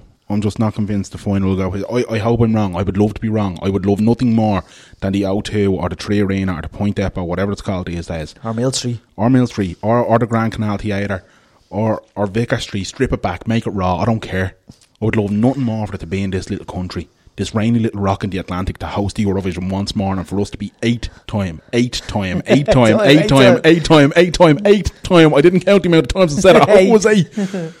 Eurovision, champions of the world. Be amazing. I'm wrecked, Graham. Thanks for listening. yeah, lads. Look, I hope. Rate, um, share, Yeah, subscribe, leave leave comments on review. iTunes. Yeah, yeah. Give us a give us a yoke on iTunes and all that. I hope uh, you you've in, in some way at least been made more curious about the Eurovision. Normal service will resume next I week. I think if you didn't like Eurovision, I think they were still good interviews. I hope so. Of course they were. It's us. and look, I hope they're a bit of crack. Ah, look at them. I hope they're a bit of crack fan. But look, lads, uh, normal service will resume next week. Housekeeping back next week. Everything will be good next week. But until then, Good luck. good night and God bless.